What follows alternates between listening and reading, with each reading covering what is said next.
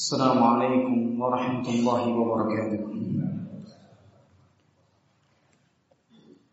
إن الحمد لله نحمده ونستعينه ونستغفره ونعوذ بالله من شرور أنفسنا وسيئات أعمالنا. من يهده الله فلا مضل له ومن يضلل فلا هادي له. وأشهد أن لا إله إلا الله وحده لا شريك له وأشهد أن محمدا عبده ورسوله. يا أيها الذين آمنوا اتقوا الله حق تقاته ولا تموتن إلا وأنتم مسلمون.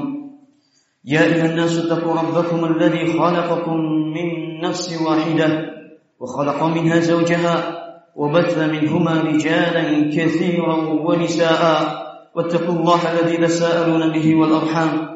إن الله كان عليكم رقيبا. يا أيها الذين آمنوا اتقوا الله وقولوا قولا سديدا. يصلح لكم أعمالكم ويغفر لكم ذنوبكم. ومن يطع الله ورسوله فقد فاز فوزا عظيما. أما بعد فإن أصدق الحديث كتاب الله وخير الهدي هدي محمد صلى الله عليه وسلم وشر الأمور محدثاتها وكل محدثة بدعة وكل بدعة ضلالة وكل ضلالة في النار أحبتي في الله إخواني وأخواتي saudara dan saudariku yang dirahmati oleh Allah Subhanahu wa taala. Segala puji bagi Allah Subhanahu wa taala yang telah memberikan taufik kepada kita untuk bisa berkumpul di majlis di tempat yang mulia ini di salah satu di rumah dari sekian rumah-rumah Allah Subhanahu wa taala. Kita berkumpul bukan karena kita ada ikatan bisnis. Kita berkumpul di tempat ini bukan juga karena kita ada hubungan nasab, tali silaturahmi. Tidak, kita berkumpul di sini karena mengharap wajah Allah Subhanahu wa taala, karena takut kepada Allah Subhanahu wa taala, menuntut ilmu, ingin mengangkat kebodohan dari diri kita dan juga ingin menuntut ilmu dengannya kita bisa mengangkat kebodohan dari orang lain. Naam ahibati fillah. Sungguh kemuliaan bagi seorang penuntut ilmu. Sungguh mulia bagi orang-orang yang menyandang ilmu. Wa man salaka tariqan yaltamisu fihi ilman sahhalallahu bihi tariqan ila jannah. Tidaklah orang menelusuri sebuah jalan di situ dia menuntut ilmu agama kecuali orang-orang seperti ini akan dimudahkan baginya jalan menuju surga. Jalan ilmu adalah jalan surga menuntut ilmu adalah salah satu kunci utama untuk masuk surga.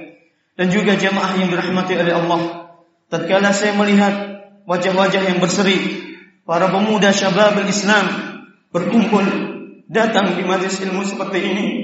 Saya teringat sebuah hadis yang sahih yang diriwayatkan oleh Imam At-Tabrani rahimahullah taala yaitu hadis Safwan bin Asal radhiyallahu taala anhu جئت إلى مسجد النبي صلى الله عليه وسلم فوجدته متكئا على برد لو أحمر فقلت يا رسول الله جئت أطلب العلم فقال صلى الله عليه وسلم فقال صلى الله عليه وسلم مرحبا بطالب العلم فإن طالب العلم لتحفه الملائكة رضا بما يصنع الله أكبر Sofwan bin Asal seorang pemuda sejati seorang pemuda sahabat yang patut dijadikan teladan dalam semangat menuntut ilmu beliau mengatakan aku suatu hari datang pergi menuju masjidnya Rasulullah sallallahu alaihi wasallam dan aku dapati Rasulullah sallallahu alaihi wasallam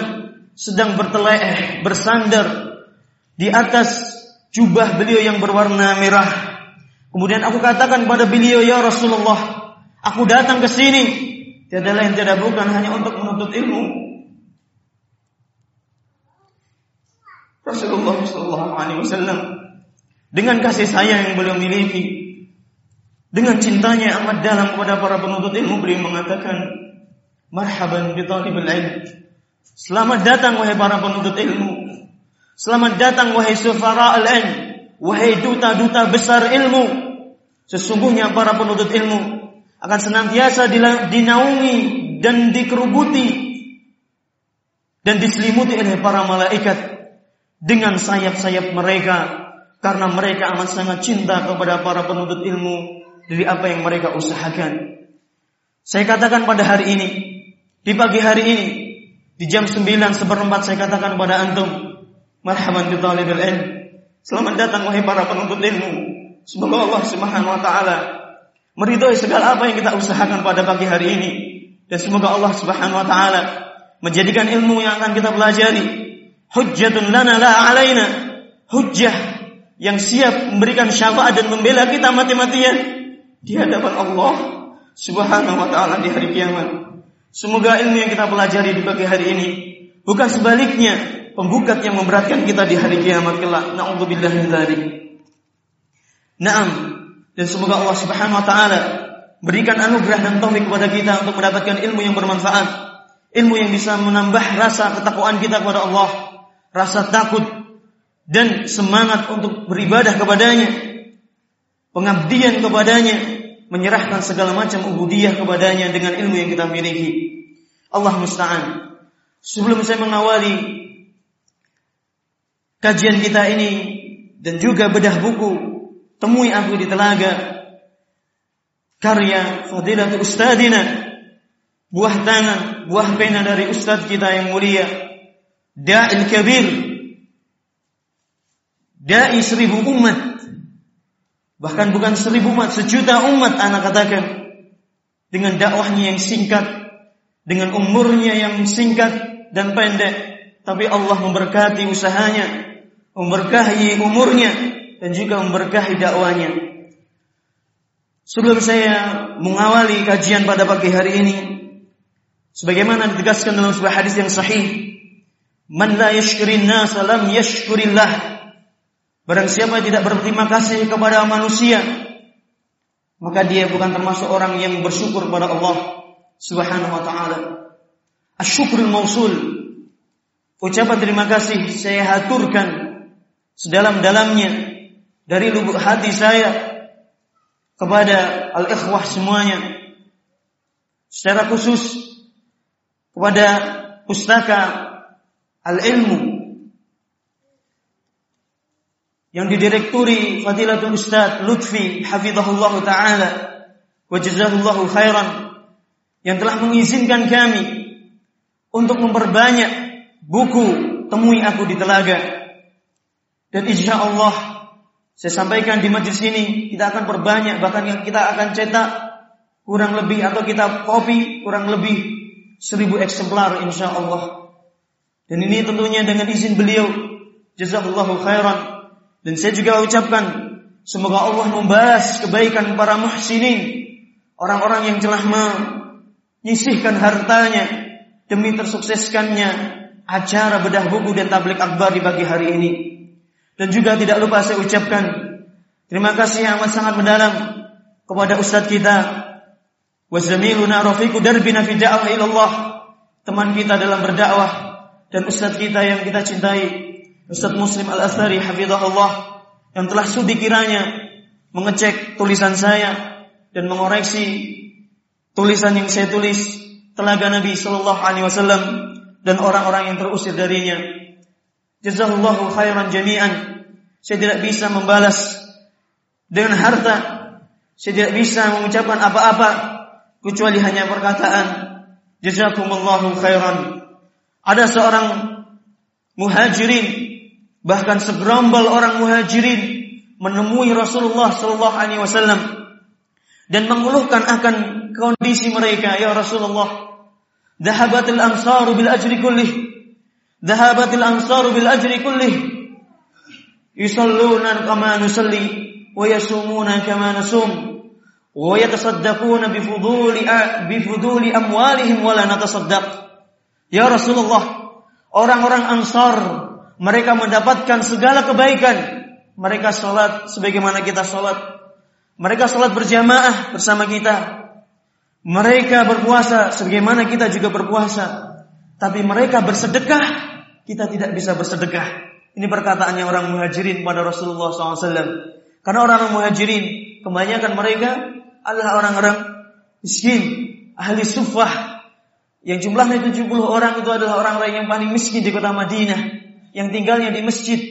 Mereka iri terhadap apa yang dimiliki oleh saudara-saudaranya dari kaum Ansar, sahibud dusur yang punya harta dan punya mal yang dengannya dia bisa bersedekah. Rasulullah SAW mendengarkan keluhan dari seorang Ansar ini atau sekelompok Ansar ini. Beliau menjawab dan menenangkan hatinya dan memotivasi baginya, memberikan semangat. Biar tidak kalah dengan Ansar. Dia angkat hatinya. Dan dia berusaha Rasulullah SAW untuk tepis kesedihannya. Dan dia hilangkan kesedihannya dari orang dari hati orang-orang muhajirin. Dengan jawaban beliau menjawab la. La. Ma da'atumullah lahum akhrajahu Abu Dawud wa Tirmidzi wa ghairuhuma wa sahahu al-Albani rahimahullahu taala. Tidak kamu tidak kalah juga dengan orang-orang Ansar wahai orang-orang muhajirin yang miskin. Selama kalian mendoakan mereka, selama kalian membalas mereka dengan ucapan doa, dan juga pada pagi hari ini, saya hanya bisa memberikan sebutir, sekelumit doa, dan semoga ini menjadi balasnya amat sangat baik dan lebih baik, lebih sempurna apa yang antum berikan. Jazakumullahu khairan. Jazakumullahu khairan wa jazakumullahu khairan. Semoga Allah Subhanahu wa taala membalas segala kebaikan yang antum berikan demi tersuksesnya acara dakwah yang besar ini. Semoga Allah membalasnya dengan balasan yang lebih baik. Naam. Ahibati fillah. Buku yang ada di hadapan antum atau sebagian dari antum yang sudah mendapatkan Temui aku di telaga. Dilihat dari judulnya, kelihatannya mesra sekali. Naam, dan ini menunjukkan akan kelihaiannya kelihayan Ustaz Armin Halim Naro dalam mengolah bahasa. Sengaja saya tidak menyebutkan riwayat hidup Ustaz Halim Ustaz Armin Halim Naro rahimahullah taala yang jelas semuanya tidak ada yang tidak kenal insya Allah seorang muslim pencinta sunnah. Seorang muslim yang cinta kepada Al-Quran dan As-Sunnah. Tidak ada yang tidak tahu tentang Ustaz Armin.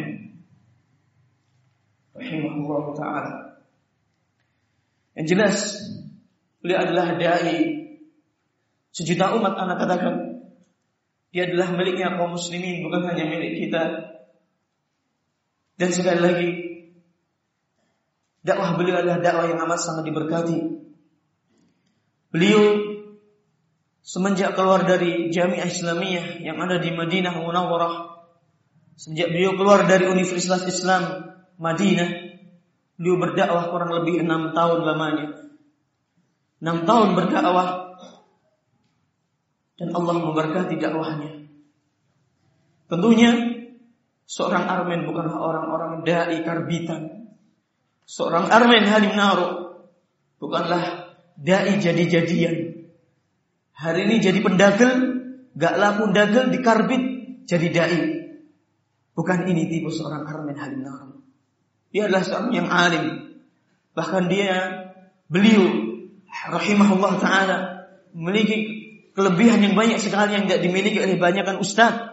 Di antaranya beliau adalah seorang hafid Al-Quran, hafal Al-Quran bil itqan dengan dikkah, bukan asal-asalan. Bukan hanya sekedar khatam, tapi beliau adalah seorang yang hafid. Rahimahullah taala rahmatan wasiyah dan beliau masya Allah karangannya amat sangat banyak, amat sangat banyak Salah satunya temui aku di telaga. Bersemilah Ramadan untukmu yang berjiwa hanif dan buhul cinta dan yang lainnya. Yang jelas anak nasihatkan kepada jemaah semuanya untuk membeli buku-bukunya dan perhatian terhadap kitab-kitab beliau. Beliau mewariskan kepada umat ini bukan dengan harta dan emas, tapi beliau meninggalkan kita dengan ilmu yang bermanfaat insyaallah taala. Jazakallahu khairan hadis Islam wal muslimin wa rahimahullahu rahmatan wasi'ah. Dan kami berharap kepada Allah Subhanahu wa taala semoga kita dan antum ahiyatullah bil wahai para penuntut ilmu semoga Allah jadikan kita termasuk orang-orang yang disebutkan dalam hadisnya Rasulullah SAW yang dalam riwayat hadis Muslim. Wa inna minan nasi mafatihul khairi wa maghalikal syarr. Sungguhnya di antara manusia orang-orang yang yang dengannya Allah membuka pintu kebaikan yang Allah dengannya dia jadikan kunci-kunci pembuka kebaikan dan dengannya juga Allah tutup pintu-pintu keburukan. Dan seorang Al Ustadz Armin Halim Naro, beliau anak berani bersaksi, insya Allah beliau adalah orang-orang yang membuka pintu kebaikan bagi umat ini. Jazakallahu khairan. Dan semoga Allah Subhanahu wa taala jadikan kita sebagai penerus dan anak-anak kita generasi penerus dari generasi Armin Halim Naro rahimahullah rahmatan wasi'ah. Bicara tentang telaga Nabi Shallallahu Alaihi Wasallam, sungguh jamaah yang dirahmati oleh Allah. Salah satu prinsip ahli sunnah wal jamaah membenarkan segala apa yang diberitakan oleh Rasulullah Shallallahu Alaihi Wasallam tentang perkara-perkara yang terjadi di akhir zaman dari perkara-perkara yang gaib. Dan juga perkara yang terjadi di masa lampau yang sudah terjadi.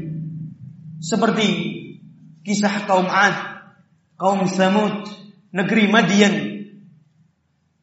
dan yang lainnya.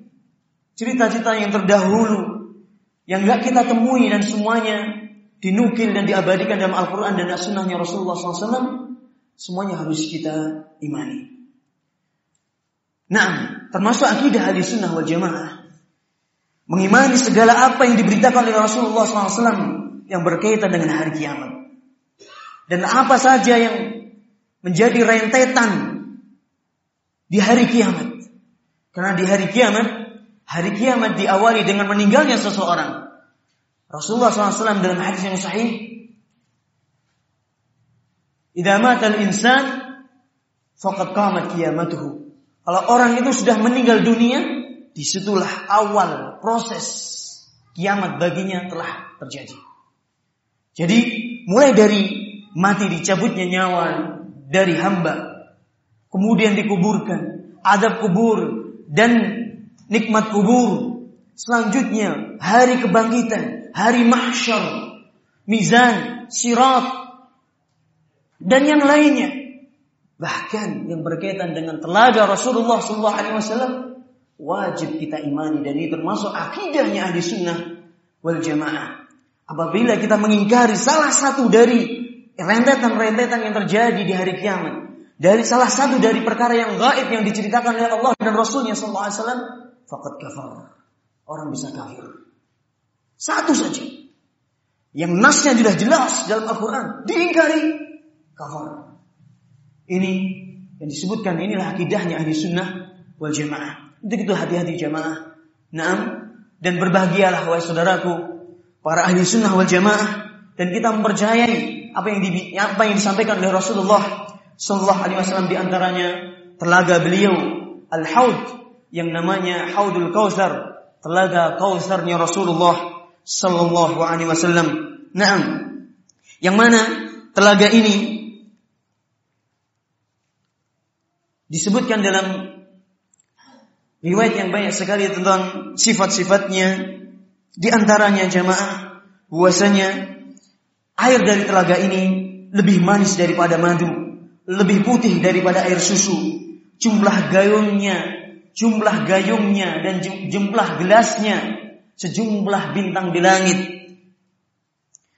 Dan lebar serta panjangnya lebarnya perjalanan satu bulan dan panjangnya perjalanan satu bulan. Barang siapa yang dikasih kesempatan oleh Allah Subhanahu wa taala untuk meneguk, untuk meminum satu teguk saja dari telaga ini, dia tidak akan pernah haus dan dahaga selama-lamanya.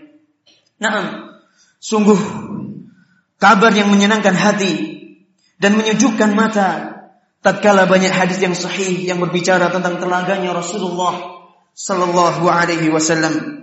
Di antaranya di antara hadis-hadis telaga yang sahih yang diriwayatkan oleh ashabul hadis yaitu marawahu Ahmad wa Muslim an Anas bin Malik radhiyallahu taala anhu qala بين رسول الله صلى الله عليه وسلم ذات يوم بين أظهرنا إذ أغفى إغفاءة فرفع رأسه متبسما فقالوا فقالوا له لما ضحكت يا رسول الله؟ فقال رسول الله صلى الله عليه وسلم إنه نزلت علي آنفا سورة فقرأ بسم الله الرحمن الرحيم. إنا أعطيناك الكوثر فصل لربك وانحر إن شانئك هو الأبتر. حتى ختمها ثم قال هل تدرون ما الكوثر؟ قالوا الله ورسوله أعلم. قال هو نهر أعطانيه ربي عز وجل في الجنة. عليه خير كثير. هو حوض ترد عليه أمتي يوم القيامة. آنيته عدد الكواكب. يختلج العبد منهم فأقول يا ربي إنه من أمتي. فيقال إنك لا تدري ما أحدث بعدك. Dari Anas bin Malik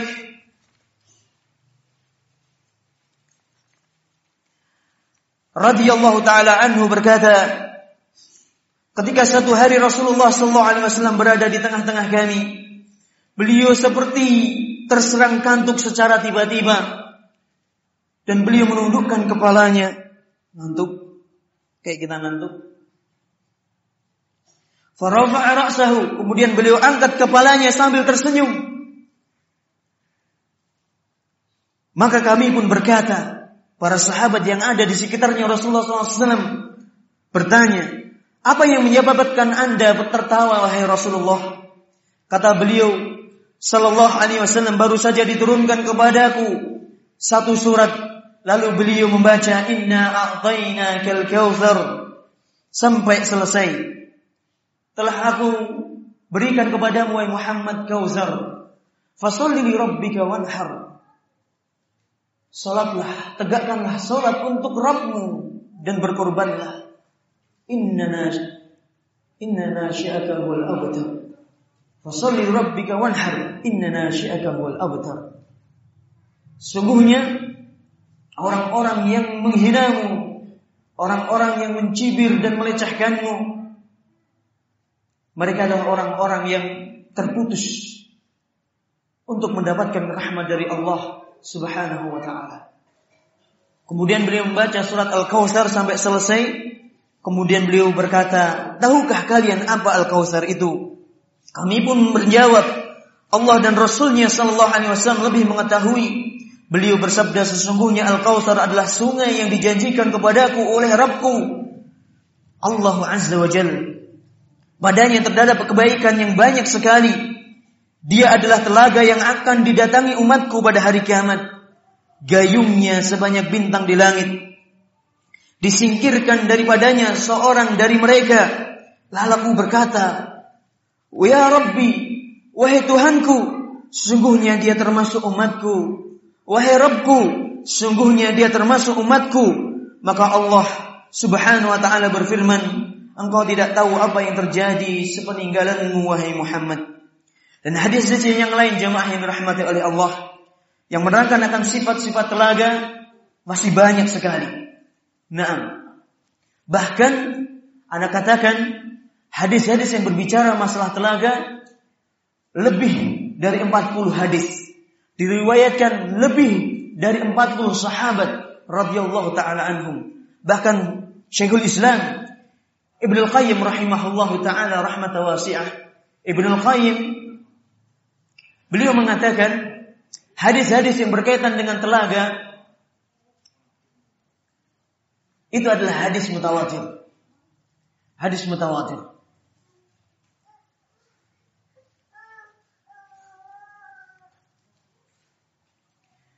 Dan juga di sana ada hadis yang diriwayatkan oleh Imam Muslim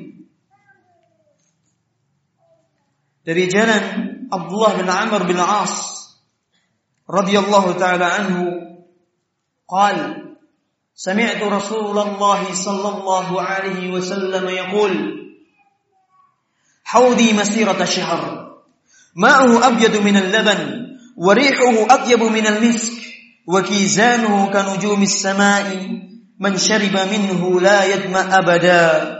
نعم. Rasulullah SAW bersabda dalam hadis yang sahih ini yang diriwayatkan oleh Imam Muslim, telagaku kata beliau ukurannya seperti perjalanan sebulan.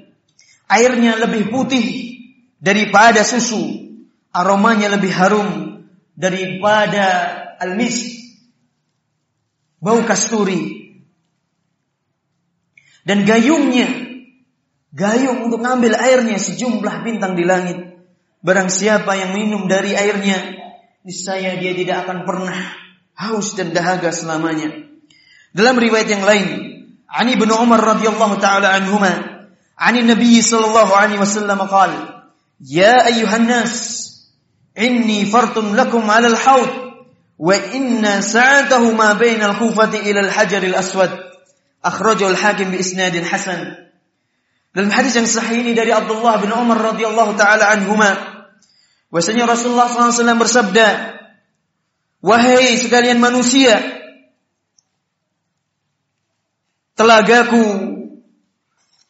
wahai sekalian manusia, sungguh aku mendahului kalian di telaga, dan telagaku seluas kufah antara jarak antara Kufah dengan Hajar Aswad. Luas telaga tersebut antara Kufah sampai Hajar Aswad. Kufah di mana jemaah? Kufah di mana? Irak, Sanda. Jemaah harus tidak boleh bodoh ini negeri-negeri Islam ini. Negeri-negeri Islam. Kalau tidak tahu Surabaya nggak apa-apa. Harus tahu negeri-negeri Islam. Kufah itu ada di Irak dan Hajar Aswad di Masjidil Haram. Jadi antara Kufah dengan Masjidil Haram dengan Mekah. Dan betul, berjalan kaki dari Kufah ke Masjidil Haram kurang lebih satu bulan. Kurang lebih satu bulan. Dan ini hadis ini menguatkan dan semakin menjelaskan hadis yang pertama dan yang kedua yang sudah kita bacakan kepada antum. Ahibati fillah, saudara dan saudari yang dirahmati oleh Allah. Sungguh menyenangkan hati, pelipur lara bagi kita, motivasi dan penyemangat bagi kita tatkala kita membaca hadis-hadis seperti ini.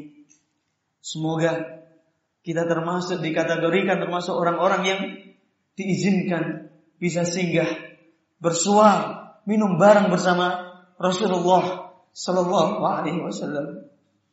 Sallallahu Alaihi Wasallam. Beliau dalam hadis yang terakhir mengatakan, "Ana fartum la ana fartum lakum al haud." Aku mendahului kalian di telaga. Dengan hadis inilah jamaah Ustaz kita Ustaz Arman Hadim Naro rahimahullah taala beliau mengambil judul dari hadis ini. Ana fartukum alal haud dalam riwayat yang lain. Dan insyaallah kita bacakan nanti. Saya mendahului kalian di telaga. Saya duluan dan saya siap dan saya menunggu kalian untuk melayani kalian. Ambil ini, minum ini, ini buat kalian. Subhanallah. Jadi yang mengambilkan air nanti siapa jemaah? Rasulullah SAW. Kemudian kita bersuah, bergembira, minum bareng bersama Rasulullah Sallallahu Alaihi Wasallam. Untuk itu beliau dengan cerdik dan pandainya beliau mengatakan dalam judul buku yang akan kita bedah pada pagi hari ini, temui aku di telaga. Bahkan kalau saya berikan judul kalau boleh untuk Ustaz Armen. Saya sebenarnya punya pilihan yang lain daripada judul ini. Lebih tepatnya, menurut saya bukan berarti saya meremehkan Ustaz Armen. Aku tunggu di telaga. Aku tunggu di telaga. Ini lebih tepat sesuai dengan hadis yang kita bacakan tadi. Karena Rasulullah SAW yang menunggu, bukan kita yang menunggu beliau. Nah, tapi semuanya sama intinya. Allah Taala a'lam bisawab. Akan tetapi hakikatul murah. Setelah kita senang dan bahagia mendengar hadis demi hadis, pelipur lara bagi kita, penyemangat, motivasi bagi kita untuk berpegang teguh dengan sunnahnya Rasulullah SAW agar bisa ketemu beliau di telaga nanti. Namun ternyata jemaah tidak semua umatnya Rasulullah Sallallahu Alaihi Wasallam mendapatkan kesempatan untuk minum air minum air telaga tersebut. Bahkan mendekati telaga itu saja tidak diizinkan oleh Allah Subhanahu wa taala. Tidak diizinkan oleh Allah Subhanahu wa taala. Mereka mereka pun terusir. Mereka pun terusir dan disuruh menjauh dari telaganya Rasulullah Sallallahu Alaihi Wasallam seperti terusirnya onta-onta, seperti terusirnya kambing-kambing dari tempat pengembalaan. Allahul musta'an wa alaihi tuklan wa la haula wa la quwata illa billah. Semoga kita bukan termasuk orang-orang yang terusir dari telaganya Rasulullah sallallahu alaihi wasallam. Kemudian jamaah, siapakah yang terhalangi dan terusir dari telaganya Rasulullah sallallahu alaihi wasallam?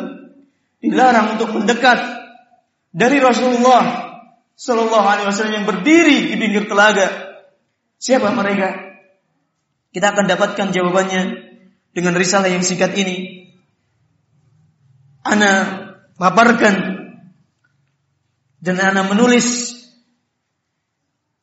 dengan nukilan sejumlah riwayat-riwayat hadis yang sahih yang menjelaskan adanya sekelompok manusia dari umatnya Rasulullah sallallahu alaihi wasallam yang terusir dari telaga beliau dilengkapi dengan keterangan dari sejumlah ulama ahli sunnah wal jamaah yang berbicara tentang masalah ini di lembaran-lembaran buku mereka.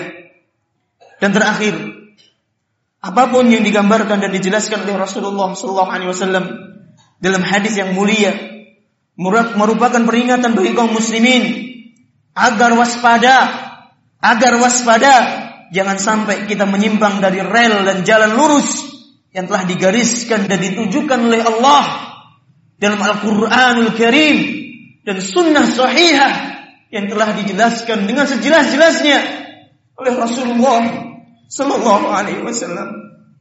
Dan kita berharap pada Allah Subhanahu Wa Taala semoga kita termasuk orang-orang yang tangguh, tegar, sabit ila yaumil kiamah, tegar berpegang teguh dengan Quran dan sunnahnya Rasulullah Sallallahu Alaihi Wasallam sampai kita berjumpa dengan Rasulullah sallallahu alaihi wasallam di hari kiamat kelak. Ahibati billah. Saudara dan saudariku yang dirahmati oleh Allah.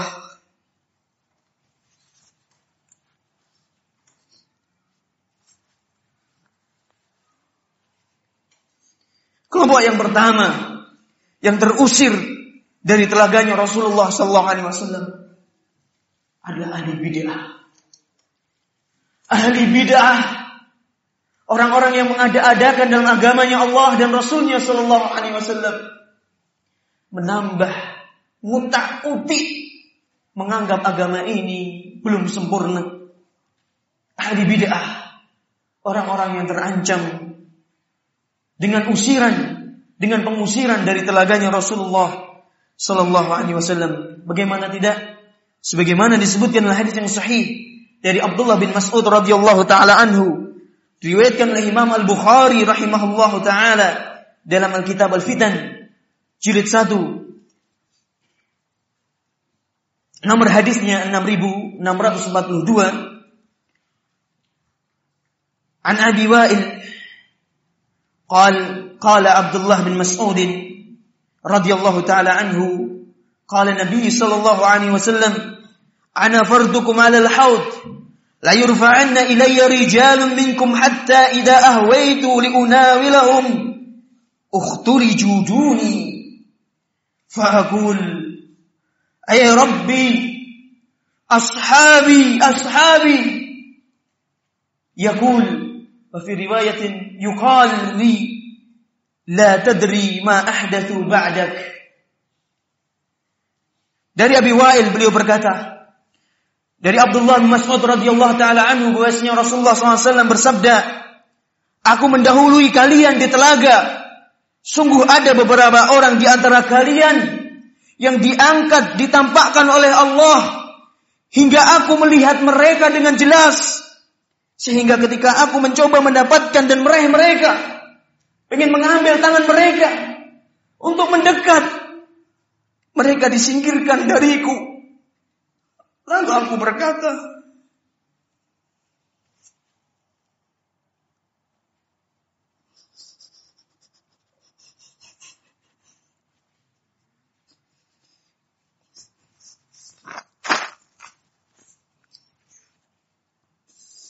Lalu aku berkata, Ya Allah, mereka adalah sahabat-sahabatku.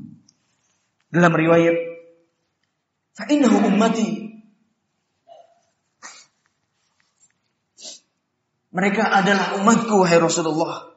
Wahai Allah. Mereka adalah umatku, wahai Allah. Maka dikatakan kepadaku, Allah mengatakan kepadaku, Sesungguhnya wahai Muhammad, Engkau tidak tahu apa yang terjadi setelah kematianmu.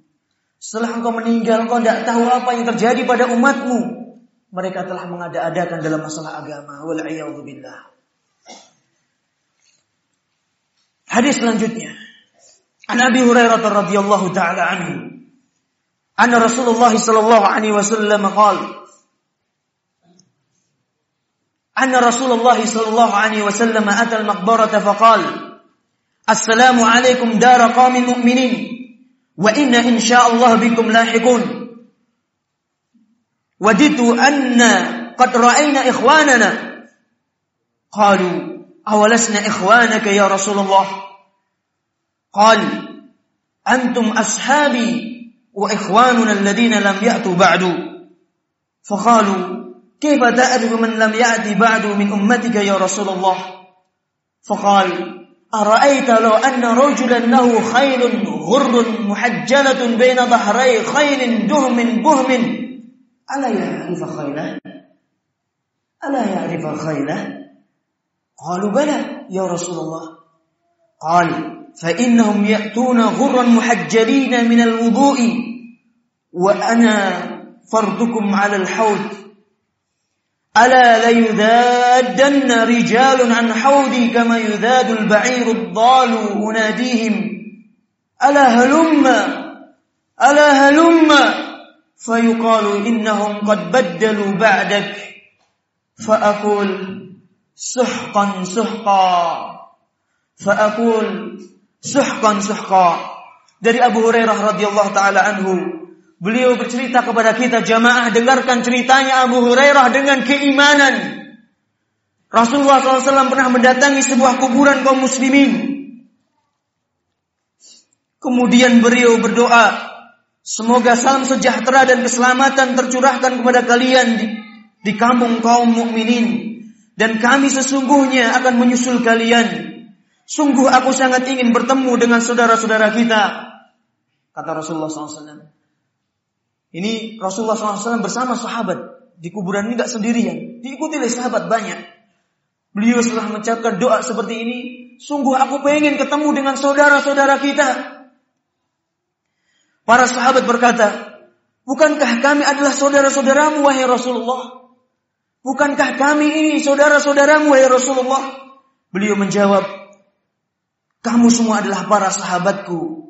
Sedangkan saudara-saudara kita, ikhwan kita, ikhwan kita, kata Rasulullah SAW. Orang-orang yang datang di kemudian hari dari umatku dan aku belum pernah ketemu dengannya. Para sahabat bertanya lagi, bagaimana engkau bisa mengenali mereka padahal mereka belum ada? Mereka belum pernah bertemu denganmu. Beliau menjawab, bagaimana menurut kalian bila seseorang memiliki seekor kuda yang memiliki warna putih di kening dan di kaki-kakinya di tengah-tengah kuda-kuda yang hitam legam, bukankah ia dapat mengenali kudanya? Mereka menjawab, tentu wahai Rasulullah. Beliau bersabda lagi, mereka datang nanti umatku, umat umatku yang datang belakangan yang belum pernah ketemu dengan aku. Dan insya Allah kita juga termasuk ikhwannya Rasulullah Sallallahu Alaihi Wasallam. Beliau mengatakan mereka datang dalam keadaan berseri-seri karena bekas wudhu.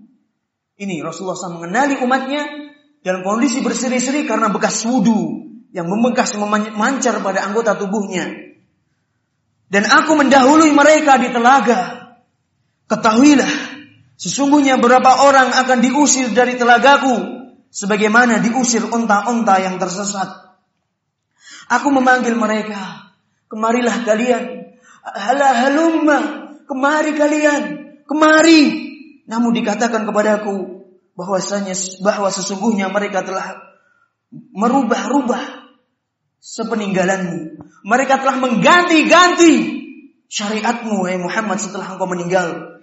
Maka aku katakan kepada mereka, suhkan, suhka, suhkan, suhka. Pergi kalian, Menjauh kalian. Jangan dekat dengan telagaku. Allah musta'an. Allah musta'an. Allah musta'an. وقال الإمام الحافظ أبو عمرو ابن عبد البر ini saya ini ana ambil perkataan beliau Ibnu Abdul Bar dari ulama Malikiyah termasuk imam ahli sunnah wal jamaah beliau mengomentari hadis ini Beliau mengatakan man ahdatsa fid dini fahuwa min al matrudin 'an al haudi kal khawarij wal rawafid wasair ashab al ahwa. Beliau mengatakan Ibnu Abdul Bar, saya terjemahkan dan itu ada terjemahannya. Semua yang mengada-adakan perkara baru, berbuat bid'ah dalam Islam, berbuat bid'ah dalam Islam, termasuk golongan yang akan terusir dari telaganya Rasulullah sallallahu alaihi wasallam seperti Khawarij, Rafidah, Mu'tazilah, Jahmiyah, Qadariyah, Murji'ah, Asy'ariyah dan yang lainnya Kelompok-kelompok sempalan Islam yang mengaku mereka di atas petunjuk. Padahal mereka telah keluar jalur dari rel ahli, ahli sunnah wal jamaah. Kata Ibn Abdul Bar, mereka akan diancam diusir dari telaganya Rasulullah SAW. Dan juga wakadzalika dhalamah وأصحاب الأهواء قال وكذلك الظلمة المسرفون في الجور وطمس الحق المعلنون بالكبائر Qala wa kullu haula yukhafu alaihim an yakunu mimman unu bihadzal khabar wallahu a'lam. Dan juga para pengekor hawa nafsu. Demikian pula orang-orang yang berbuat zalim, berbuat dosa-dosa besar, melakukan kejahatan-kejahatan, merampas hak orang lain yang bukan haknya, bukan miliknya. Dan orang-orang yang terang-terangan dalam berbuat dosa besar. Mereka ini, kata Ibnu Abdul Bar, dikhawatirkan termasuk dalam golongan orang-orang yang dimaksud dalam berita-berita yang dimuat dalam hadis Rasulullah Sallallahu Alaihi Wasallam yang kita sebutkan tadi. Wallahu taala alam. Ikhwan, kalau ikhwan pengen ngecek kebenaran apa yang saya sebutkan di sini, buka syarah Sahih Muslim. Al-Imam An-Nawawi rahimahullah jilid 3 halaman 136 dan 37. 36 37 cuman ini perkataannya Ibnu Abdul Bar pas di halaman 37. 137. Tapi pembahasan tentang orang-orang yang tertolak yang disebutkan oleh Imam Nawawi dalam syarahnya Sahih Muslim mulai dari halaman 136. Sengaja saya singkat saja saya ambil karena pembahasan terlalu panjang. Saya anjurkan ikhwah yang punya syarah muslim, sahih syarah sahih muslim, terjemahan tolong dicek. Tolong dicek. Hah? Dicari, kok terjemahan saya tidak tahu halaman berapa. Ini kitab aslinya. Hah? Wallahu taala. Ada pun hadis yang selanjutnya ya ikhwani. Orang-orang yang akan tertolak dari tegalagannya Rasulullah SAW masih berkaitan dengan orang-orang ahli bidah. Hadis an Anas bin Malik. Jamaah afan sekali lagi maju lagi. Maju jamaah. Jamaah yang belakang kipas anginnya dinyalakan tidak apa-apa. Dinyalakan di pojok sana itu aneh. kipas angin yang di pojok sana dinyalakan yang belakang kok panasan.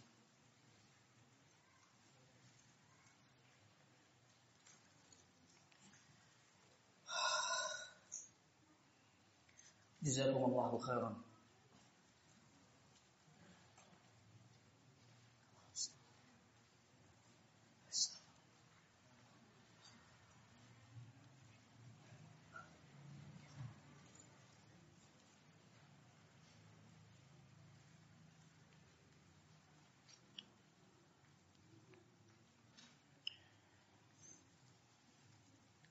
Hadis selanjutnya dari Anas bin Malik radhiyallahu taala anhu qal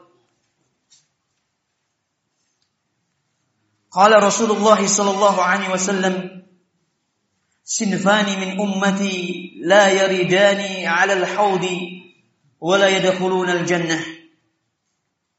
Al-qadariyah wal murji'ah al-qadariyah wal murji'ah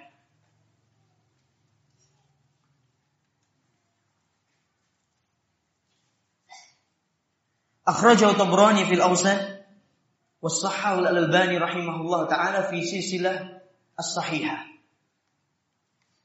Dari Anas bin Malik radhiyallahu taala anhu beliau berkata Rasulullah SAW bersabda, ada dua golongan dari umatku tidak akan mendatangi telaga dan tidak akan masuk surga.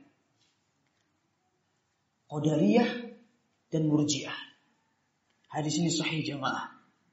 Hadis ini diriwayatkan oleh Tabrani dengan sanad yang sahih dan banyak syawahidnya dan juga banyak riwayat yang lainnya juga seperti ini dan hadis ini disahihkan oleh Imam Al-Albani dan juga disepakati disahihkan juga oleh Al-Imam Muhaddits al-Yaman Syekh Muqbil bin Hadi Al-Wajihi rahimahumullah subhanahu wa taala rahmatan wasi'ah. Semoga Allah merahmati beliau berdua. Ini ulama ahli hadis, master ahli hadis abad ini, Syekh Muhammad Nasiruddin Al-Albani dan juga Syekh Mukbil dari Yaman. Nah, beliau mensahihkan hadis ini.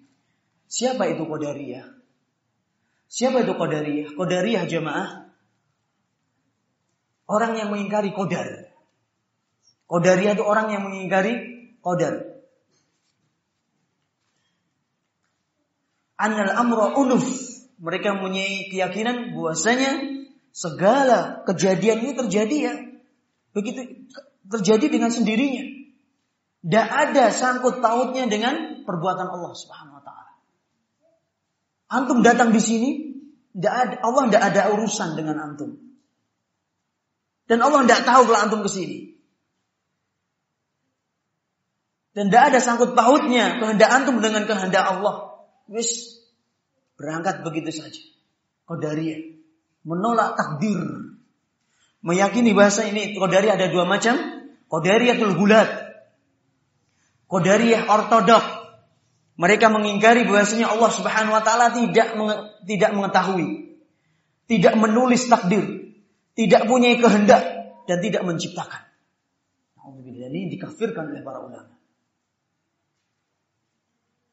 Dikafirkan oleh para ulama.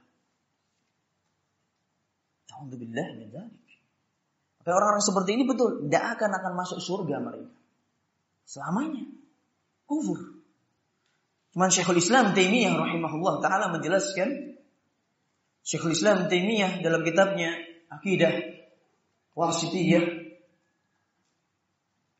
beliau menjelaskan bahwasanya Qadariyah yang ortodok ini sedikit sudah. Sekarang itu hampir hampir punah ini.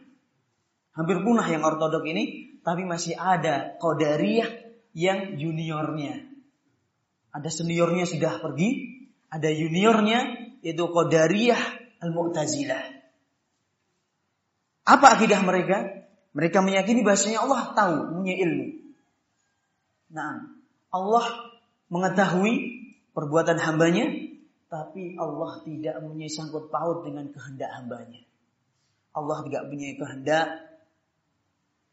Allah nggak punya kehendak. Allah juga tidak apa? Allah juga tidak menciptakan. Cuman Allah tahu, Allah mengetahui hambanya mengerjakan ini, mengerjakan itu. Yang pertama, yang kedua ditolak itu di, disebutkan. Mereka akui ini yang ditolak oleh Qadariyah, gulat oleh Qadariyah yang yang junior ini dia akui Allah mengetahui cuman nggak ada kaitannya perbuatan kita dengan Allah Subhanahu wa taala. Nggak ada sangkut pautnya kehendak hamba dengan kehendak Allah Subhanahu wa taala. Nauzubillah min ini juga kesesatan yang masih kesesatan. Belum bisa mereka keluar dari kesesatannya apa? Qadariyah yang pertama. Tetap masih sesat, cuman mending, cuman ini para ulama masih ini balah ganggu ini kelihatannya. Hmm. Ulama masih uh, menolerir, memberikan tolerir pada mereka kalau mereka mempunyai takwil, kadang-kadang kita nggak bisa mengkafirkan karena mereka mempunyai syubhat yang harus dihilangkan, tidak mudah-mudahnya kita mengkafirkan. Tapi kalau yang pertama, jelas-jelasnya adalah perbuatan yang kufur. Nah, wallahu taala a'lam.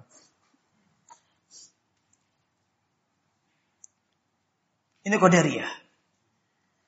Dan sekarang Mu'tazilah, orang-orang Mu'tazilah jemaah ini juga mengambil uh, ilmu dari orang-orang Qadariyah. Memang orang-orang Mu'tazilah ini tempat sampah. Semuanya dipungut. Tapi mending kalau yang mungut dipungut dipilih yang bagus-bagus. Enggak. Tapi yang jelek-jelek dipungut, diadopsi dan digudangkan, dikoleksi, itulah jadi akidah mereka. Wa na'udzubillahi minadh Adapun orang-orang Murji'ah yang dikatakan dalam hadis ini Orang-orang murjiah yang terancam, orang-orang yang akan terusir dari telaganya Rasulullah SAW termasuk ahli bid'ah. Mereka ada mengatakan bahwasanya iman itu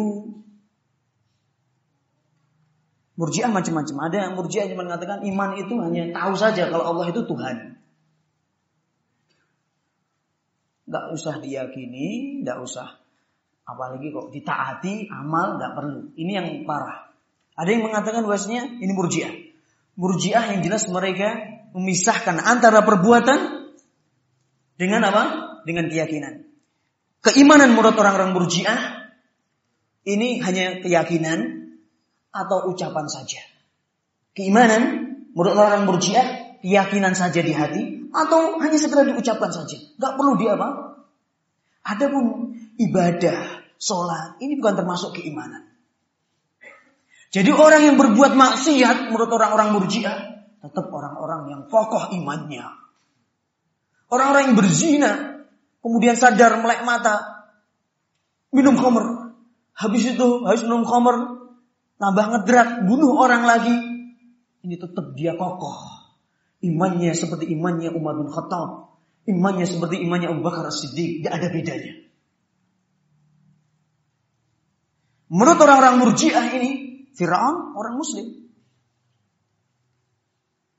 Karena Fir'aun mengatakan apa? Aman tu bima aman Nabi Banu Israel. Aku udah beriman sekarang. Kau kelagep, kelagep, kelagep. Tenggelam di, di apa? Di Laut Merah. Tenggelam, baru apa? Ngakui, aku beriman sekarang dengan apa yang beriman dengannya Banu Israel. Diucapkan oleh Fir'aun. Tapi apa? Sudah.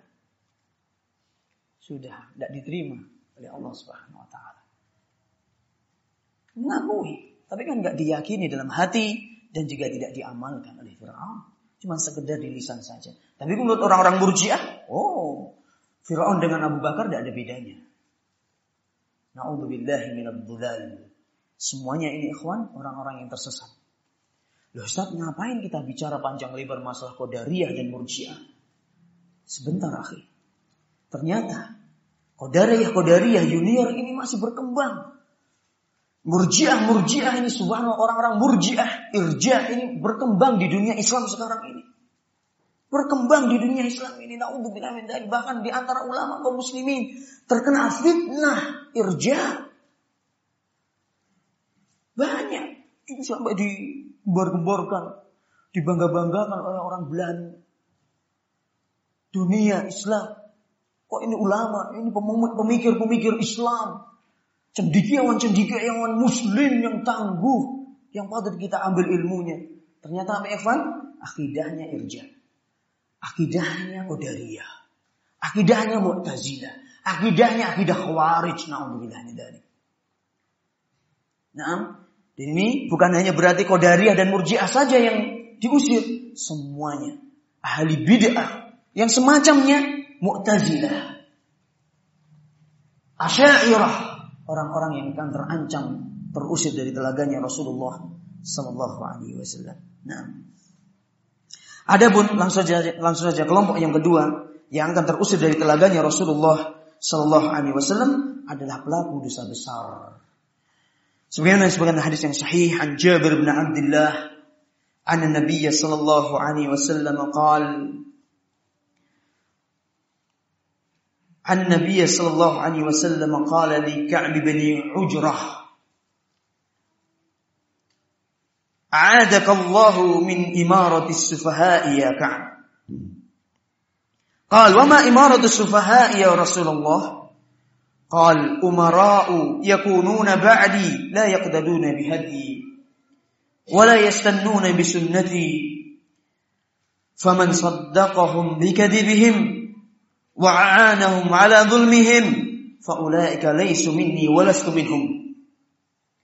ولا يردون alayya haudi wa man lam yusaddiqhum bigadibihim wa lam yu'inhum ala dhulmihim fa ulaika minni wa ana minhum wa sayaridu alayya haudi dari Jabir bin Abdullah beliau menceritakan kepada kita meriwayatkan sebuah hadis. Dan hadisnya sudah sampai kita jamaah dengarkan hadis Jabir bin Abdullah. Beliau akan bercerita kepada kita dengan penuh keimanan bahwasanya Rasulullah SAW pernah berkata kepada Ka'ab bin Ujrah pernah berkata berpesan weling kepada Ka'ab bin Ujrah semoga Allah melindungimu dari para pemerintahan-pemerintahan orang-orang yang kurang akal wahai Ka'ab. Kata Ka'ab apakah maksudnya para pemerintahan yang kurang akalnya itu ya Rasulullah? Kata beliau yaitu para penguasa sepeninggalku yang tidak meneladani tuntunanku dan tidak mengambil sunnah dengan sunnahku maka siapa yang membenarkan kedustaan mereka dan membantu mereka berbuat zalim, maka mereka bukan dari golonganku dan aku bukan dari golongannya dan mereka tidak akan datang kepadaku di telaga.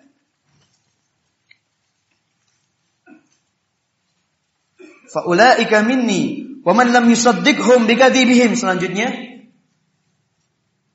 selanjutnya artinya ini, ini afan ini belum selesai terjemahannya belum selesai.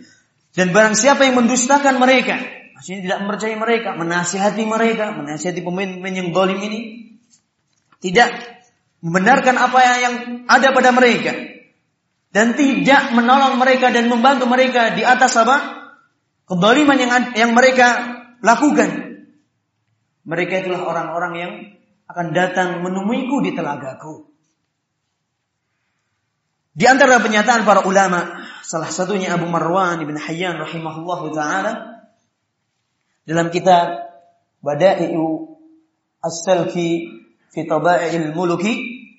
Naam, petaka umat manusia setelah beliau menyebutkan hadis ini, beliau mengomentari, petaka umat manusia terdapat pada dua golongan dari mereka. Petaka, penyebab petaka umat manusia ini terdapat pada dua golongan dari manusia itu sendiri yaitu para ulama dan umaranya. Dan ini terus, petaka ini terus berkelanjutan semenjak mereka diciptakan oleh Allah Subhanahu wa taala. Mereka bagikan garam dalam kehidupan manusia. Maksudnya apa? Ulama dan umara itu seperti garam bagi kehidupan manusia.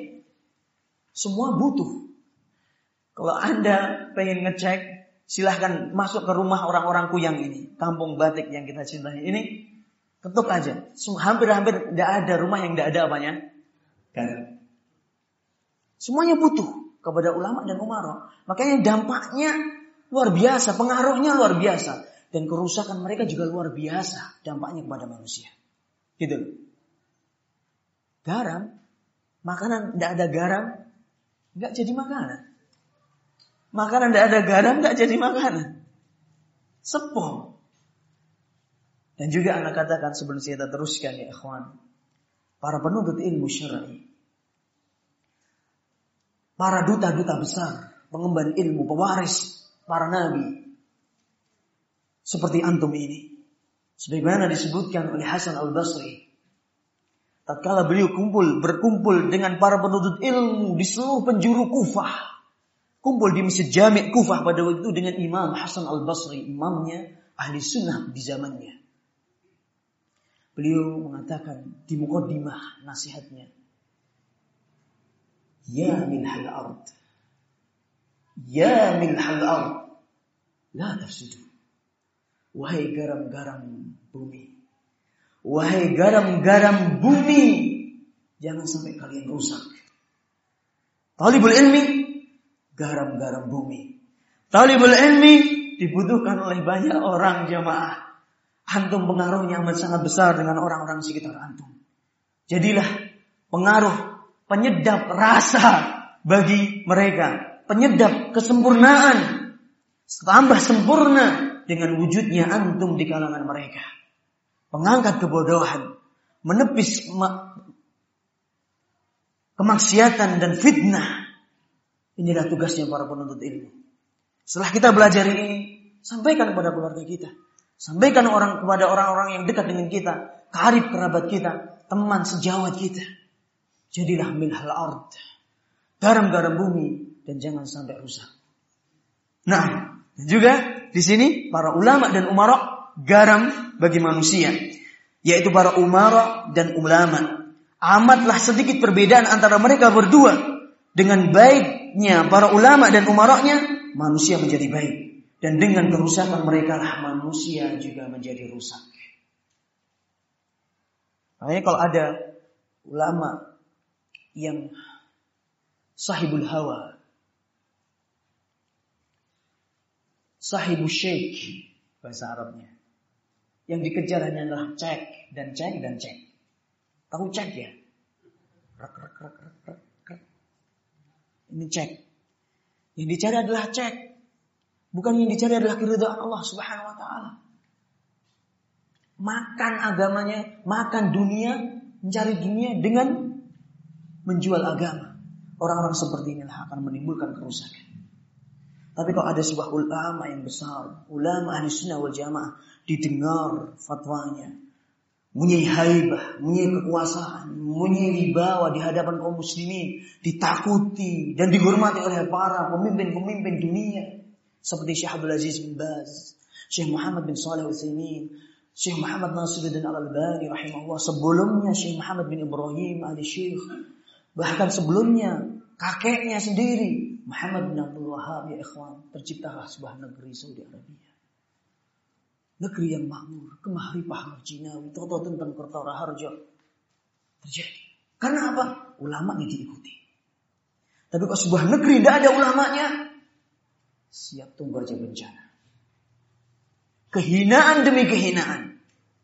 Denskadensi moral, kehancuran dari segala lini dan dimensi, rusak semuanya. Ekonomi bubrah atas nama ekonomi syariah, ekonomi syariah, bubrah semuanya. Hanya untuk menipu. Bahkan sebuah negeri kok jauh dari ulama ahli sunnahnya.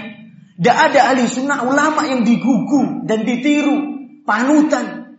Bahkan yang tersebar adalah bid'ah, khurafat, kesyirikan. Tunggu aja ya. Dan lihatlah perbandingannya dengan negeri yang saya sebutkan tadi. Ulamanya digugu dan ditiru. Lihat jemaah, lihat. Makanya, kok kita pengen mulia, kok di sini ada orang pejabat, saya nasihatkan bapak pejabat, kok kita pengen mulia, hormatilah para penuntut ilmu, hormatilah para ulama, terutama ulama ahli sunnah wal jamaah, bukan ulama-ulama yang menjual agama, menjual agama atas nama apa? Cinta kepada Allah dan Rasulnya Sallallahu Alaihi Wasallam. Bukan ulama yang menjual bid'ah dan khurafat untuk untuk mengisi perutnya, untuk bisa bisa membuahkan warisan untuk anak-anaknya. Nauzubillah Bukan seperti ini yang kita dukung. Ulama ahli sunnah wal jamaah yang tidak pernah mengharapkan dunia sedikit pun. Dakwahnya adalah kepada Al-Quran dan Sunnah dengan pemahaman yang sahihah salafun salih, generasi yang terbaik umat ini. dengan pemahaman para sahabat, tabi'in, atba tabi'in. Inilah sumber keselamatan.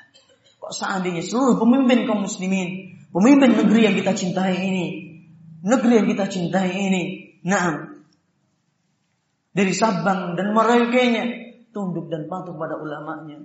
Tunggulah zaman kemuliaan yang kita akan tunggu ya ikhwan. Buah yang manis insya Allah.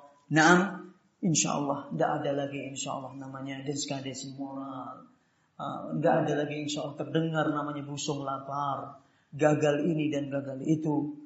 Dan ini dan kegagalan ini dari segi perekonomian yang tidak jelas segala macam. Insya Allah bisa ditepis. Karena Allah sudah menjanji. Karena Allah sudah menjanji sebuah negeri kok senantiasa iman walau anna ahlul qura amanu wattaqau la fatahna alaihim barakatin minas sama. Kalau sebuah negeri penduduknya taat kepada Allah, beriman dan bertakwa, Allah akan turunkan berkah dari langit. Allah akan munculkan berkah dari bumi. Naam, bahkan Allah juga menjanji bagi mereka dalam surat An-Nur ayat 55. Wa'adullah ladina amanu minkum wa amilus salihati la istakhlifannahum fil ardh كما استخلف الذين من قبلهم وليبدلنهم من بعد مخافهم امنا ويمكنن لهم دينهم الذي ارتضى لهم وليبدلنهم من بعد خوفهم امنا يعبدونني لا يشركون بي شيئا antum pengen hidup bahagia pengen hidup gemah ripah rajinawi kita ditakuti oleh musuh-musuh kita. Perekonomian kita bisa kuat. Kita bisa aman tentram dalam beragama di dunia ini di bumi ini yang kita injak ini. Jangan ada kesyirikan di belahan bumi ini. Jangan ada kesyirikan. Serahkan segala macam ibadah kepada Allah Subhanahu wa taala. Nah, makanya Ibnu Mubarak dalam sebuah bait syair beliau mengatakan, ini bagus kok perlu dihafal, ha? Wa tarku ad-dunubi hayatul qulubi wa khairun li nafsika isyanuha wa hal afsada ad-din illa al-muluku wa akhbaru wa ahbaru su'in wa ruhbanuhu wa ahbaru su'in waruhbanuha. Nah, aku melihat dosa itu mematikan hati. Bahkan melahirkan kehinaan. Meninggalkan dosa adalah kehidupan bagi hati dan pilihan yang terbaik bagi jiwamu adalah dengan tidak mentaatinya. Bukankah yang merusak agama adalah para raja dan penguasa, para ulama yang buruk dan ahli ibadahnya? Siapa para raja di sini? Raja yang lalim, yang zalim, yang menghalang-halangi syariat Allah di muka bumi dengan kedolimannya. Adapun ulama yang buruk, yaitu para ulama yang keluar dari syariat dengan hawa nafsu dan pendapat serta analogi yang rusak yang mereka miliki dan akhirnya berujung pada penghalalan, menghalalkan apa sesuatu yang diharamkan oleh Allah Subhanahu wa taala dan berbicara tanpa berfatwa tanpa ilmu dan juga ahli ibadah yang bodoh, ahli bid'ah yang beribadah tidak didasari dengan dengan ilmu syar'i. Wallahu taala a'lam bisawab. Hanya kepada Allah Subhanahu wa taala kita berharap semoga kita digolongkan ke dalam orang-orang yang dapat mendatangi telaga Rasulullah sallallahu alaihi wasallam dan meneguk airnya seraya kita berlindung kepadanya dari musibah yang menimpa agama kita yang berupa noda bid'ah dan syubhat serta fitnah yang menyesatkan kita. Allahumma amin. Ini sesi sesi yang pertama, mungkin kita akan break sebentar 15 menit atau 10 menit.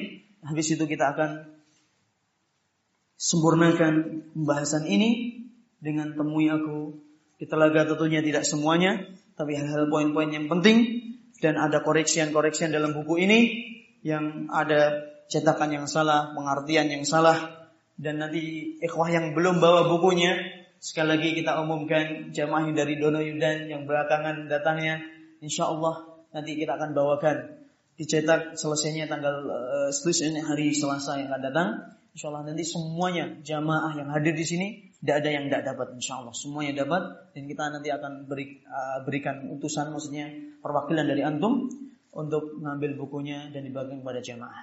Nah, yang tidak bawa nanti di koreksiannya ya ditulis di buku tulis halaman berapa apa yang salah nanti eh, tolong diperhatikan dengan sesama karena banyak keliruannya maaf ini banyak keluarannya dan keliruannya fatal wallahu taala alam bisawab na'am assalamualaikum warahmatullahi wabarakatuh alhamdulillahi rabbil alamin wassalatu wassalamu ataman al-akmalani ala al-mab'uth rahmatan lil alamin وعلى آله وأصحابه ومن سار على نهجه إلى يوم الدين أما بعد فقال فضيلة أستاذنا Arman Halim Nawawi rahimahullahu taala amma ba'd. Setelah beliau mengawali risalah buku yang mulia ini dengan khutbatul hajah beliau mengatakan dalam halaman 3 suatu hari datang ke rumah penulis. Salah seorang kawan yang kebetulan ia menjadi dai. Ia mengeluh perihal dakwah yang telah lama ia kembangkan di kampungnya Kemudian ia bercerita panjang tentang perlakuan masyarakat kepadanya. Ia ceritakan selama ini ia bertutur kata dengan mereka secara lembut, akan tetapi mereka membalasnya dengan perkataan kotor dan kasar. Ia ajak mereka kepada tauhid, akan tetapi mereka malah mengajak kepada kesyirikan. Ia coba menyambung silaturahim dengan mereka, Kiranya mereka berusaha memutuskannya. Ia coba untuk mendekati balas semuanya itu dengan umpatan. Ia coba untuk mendekati akan tetapi balasannya adalah sebuah umpatan dan cemoohan. Ia merasa hidupnya dalam keterasingan. Sekalipun kampungnya tersebut lebih layak disebut dengan kota. Karena telah ramai oleh pendatang. Ia merasa akal pikirannya berbeda dengan akal pikiran masyarakat sekitarnya. Ia merasa bersedih. Ia sedih. Ia merasa terkucil di tengah riuh masyarakat. Penulis mencoba untuk menenangkannya sambil berkata kepadanya, "Itulah sunnah Allah Subhanahu wa taala." Itulah hukum Allah yang telah berlaku. Penulis mencoba untuk menangkannya sambil berkata kepadanya, Itulah sunnah Allah. Itulah hukum Allah yang telah berlaku. Manusia hanya tinggal menjalankan. Manusia diperintahkan agar selalu istiqomah. Juga penulis katakan, maksudnya Ustaz Armin, beliau mengatakan kepadanya, Bukankah antum telah membaca ayat dalam surat Ghafir Bagaimana letihnya penyuruh kebenaran pada masa Fir'aun dan penyeru dan menyeru masyarakatnya. Lihatlah firman Allah Subhanahu wa taala. Wa ya qaum, ma li ad'ukum ila an-najati wa tad'unani ila an-nar? Tad'unani li akfura billahi wa ushrika bih ma laysa li bihi 'ilm. Wa ana ad'ukum ila al-'aziz al-ghaffar. La jarama ma tad'unani ilayhi laysa lahu da'watun fid dunya wala fil akhirah. وأن مردنا إلى الله وأن المسرفين هم أصحاب النار فستذكرون ما أقول لكم وأفوض أمري إلى الله إن الله بصير بالعباد Hai kaumku, bagaimanakah kamu? Aku menyuruh kamu kepada keselamatan, tetapi kamu menyuruh aku ke neraka. Kenapa kamu menyuruhku atau menyuruhku supaya kafir kepada Allah dan mempersekutukannya dengan apa yang tidak diketahui?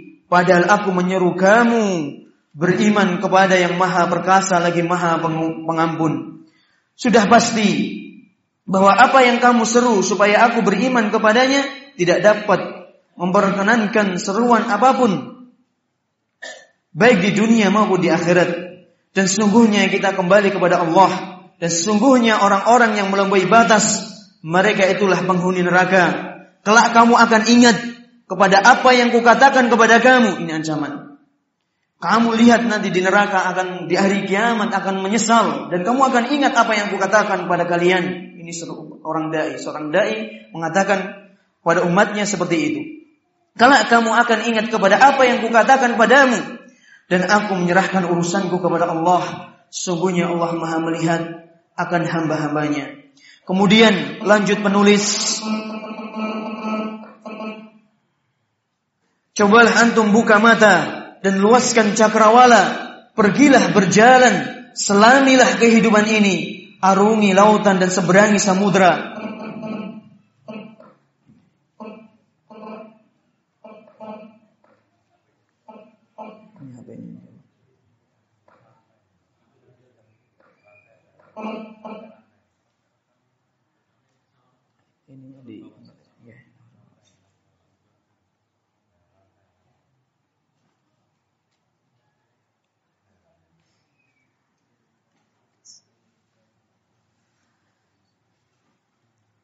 Kita teruskan. Beliau mengatakan, cobalah ya akhi, antum buka mata, luaskan cakrawala, pergilah, selamilah kehidupan ini, arungi lautan dan seberangi samudra. Niscaya antum akan temukan bahwa antum tidaklah sendirian dalam keterasingan ini. Antum tidak sendirian dalam keterasingan ini. Telah berlalu orang-orang yang menjalaninya dan mereka berbahagia dalam hidup. Ia berkata, bagaimana membahagiakan hidup dalam keterasingan?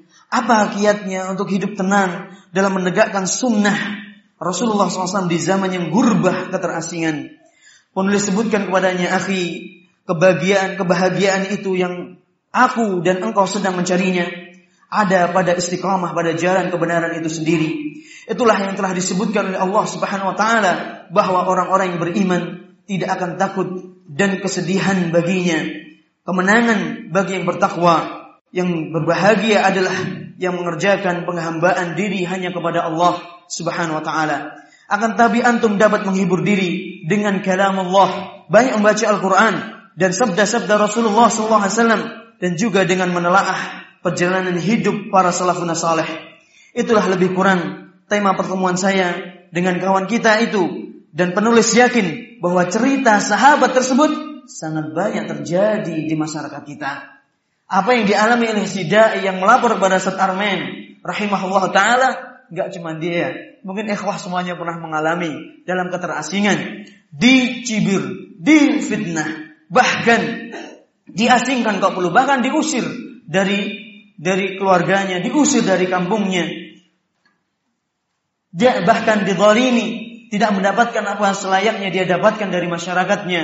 Karena apa? Karena dia berpegang teguh dengan sunnahnya Rasulullah Sallallahu Alaihi Wasallam. Karena apa? Karena dia bukan ahli bid'ah. Karena apa? Karena dia senantiasa mendakwahkan mendakwahkan sunnah, mengajak orang kepada tauhid dan mentahdir manusia dan memperingati manusia dengan peringatan yang keras dari perbuatan syirik dan bid'ah dan khurafat. Sehingga wajar saja, wajar saja kejadian ini menimpa para ahli sunnah dan bukan hanya pada saudara kita ini, tapi semuanya tidak usah kita sebutkan satu persatu. Dan nggak perlu saya ustadz dan saya ustadz. Semuanya pernah mengalami dalam keterasingan. Orang yang berpegang teguh dengan sunnah kata beliau di zaman seperti sekarang ini adalah orang-orang yang langka, orang-orang yang istiqomah dengan kitab dan sunnah. Pada zaman keterasingan mereka adalah mutiara. Naam, bahkan anak katakan mereka adalah laki-laki sejati yang benar sebenarnya yang memiliki dedikasi. Mereka adalah ahli sunnah wal jamaah. Bagaimana tidak? Pada saat manusia tenggelam dalam maksiat kepada Allah dan kebanyakan mereka berpaling dari kebenaran dan tidak menoleh kepadanya. Naam, kehilangan mereka sama artinya kita kehilangan yang amat sangat berharga dalam kehidupan kita. Sebagaimana pendapat atau perkataan ulama salaf berkata, aku mendengar bahwa suatu bahwa aku mendengar bahwa di suatu negeri salah seorang ahli sunnah meninggal dunia serasa salah satu anggota tubuhku copot. Ini adalah perkataan Ayyub As-Sikhtiyani Al-Imam Al-Imam Ayyub As-Sikhtiyani adalah imam ahli sunnah wal jamaah terkenal beliau adalah ahli sunnah wal jamaah ulama yang tangguh pada zamannya bahkan rujukan pada zamannya dan jarang ulama pada zamannya yang seperti beliau Ayyub As-Sikhtiyani rahimahullah taala beliau mengatakan inni la ukhbaru bi mautir rajuli min ahli sunnah faka'anni ufkidu ba'd a'dha'i.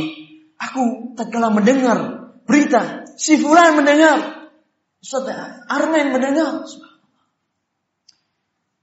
Rasanya lepas anggota badanku. Subhanallah ya ikhwan dan itu yang dialami. Subhanallah Subhanallah bahkan anak masih teringat ketika beliau meninggal rahimahullah. Dan beliau ada hadis sunnah wal jamaah. Roja, radio roja berkabung. Bahkan berminggu-minggu. Bahkan kajian beliau yang biasa beliau mengisi. Tidak sanggup Ustadz untuk menggantikannya. Pernah Ustadz Badrus Salam mencoba untuk menggantikan beliau maksudnya mengawali kajian yang selama ini diisi oleh Ustaz. Ustaz Badrul Salam tidak mampu. Ya ikhwan, berat rasanya. Nah, ini salah satu contoh. Dan mungkin semuanya jamaah tahu. Siapa Syekh Abdul Aziz bin Baz? Mufti Darus Saudiyah. Ulama nomor satu di Saudi Arabia. Bahkan anak katakan ulamanya dunia. Bukannya milik Saudi Arabia saja. Muftinya dunia. Rahimahullah ta'ala yang meninggal dunia pada tahun 1999 eh, atau 2000.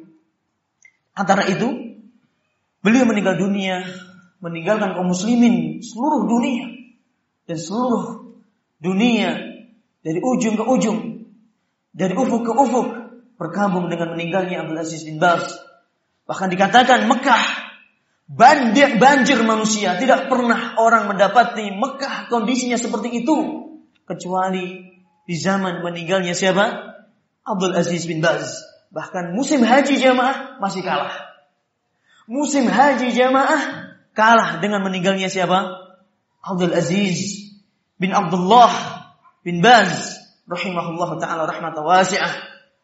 Imam ahli sunnah wal jamaah teladan kita dan semuanya semuanya yang ada di majlis ini insya Allah Gak ada yang gak pernah mendengar namanya Abdul Aziz bin Baz insya Allah dan semuanya ya ikhwan tatkala mendengar Abdul Aziz bin Baz terdetik dalam hati kita rasa cinta.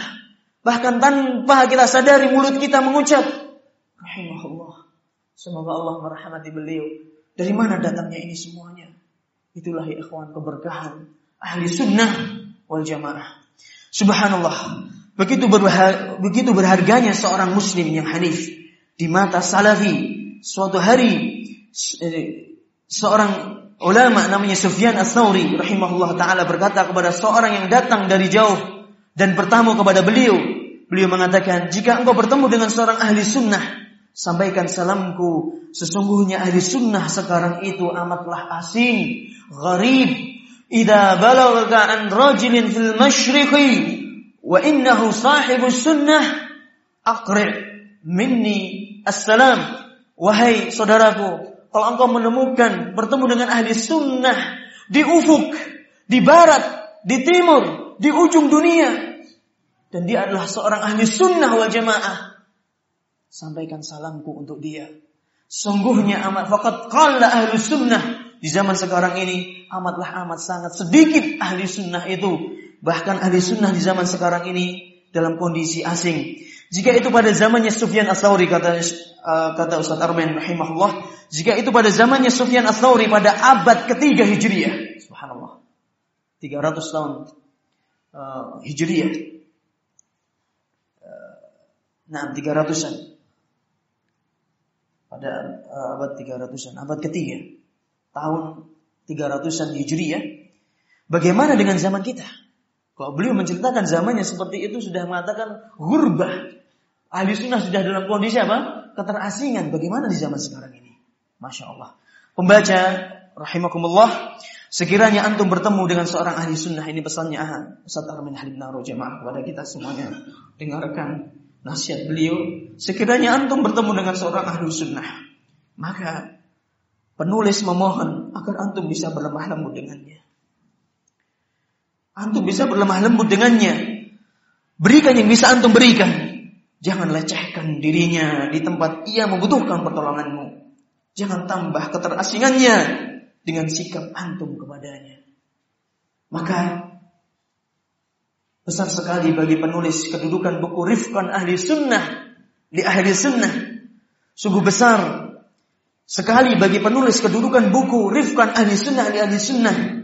Berlemah lembutlah wahai Ahli Sunnah terhadap Ahli Sunnah. Buku ini dikarang oleh Syekh Abdul Muhsin Al-Abbad Al-Badr. Hafizahumullah Ta'ala seorang ulama besar abad ini. Seorang ulama pengajar di Masjid Nabawi sampai sekarang beliau. Dan beliau punya majlis di Masjid Nabawi jamaah. Di majlis beliau majlisnya itu di mana? Dulu Imam Malik bermajlis. Sampai sekarang. Dan digelari adalah imamu ahli Madinah Digelari imam ahli Madinah sekarang ini Ulamanya penghulu ulamanya orang Madinah di zaman sekarang ini Syekh Abdul Muhsin Abbad. Ulama-ulama yang lainnya kalau mereka merasa mendapatkan kesulitan dalam fatwa, yang pertamanya dinasihati antum pergi kepada Syekh Abdul Muhsin. Kalau dia Syekh Abdul Muhsin berfatwa, sudah nggak ada lagi yang berani berfatwa. Fakihul Madinah, Muhaddithul Madinah, fakihnya ahli Madinah, ulama nomor satunya Madinah, Al-Munawwarah. Dan juga muhaddithnya ahli Madinah bahkan muhaddith hadis zaman. Termasuk beliau adalah muhaddis di zaman sekarang ini. Syahadul Muslim beliau mengarang buku Rifkan Ahli Sunnah wal Jamaah. Kepada kita ditujukan kepada kita wahai saudaraku ahli sunnah. Berlemah lembutlah antum pada saudara antum sama ahli sunnah. Naam.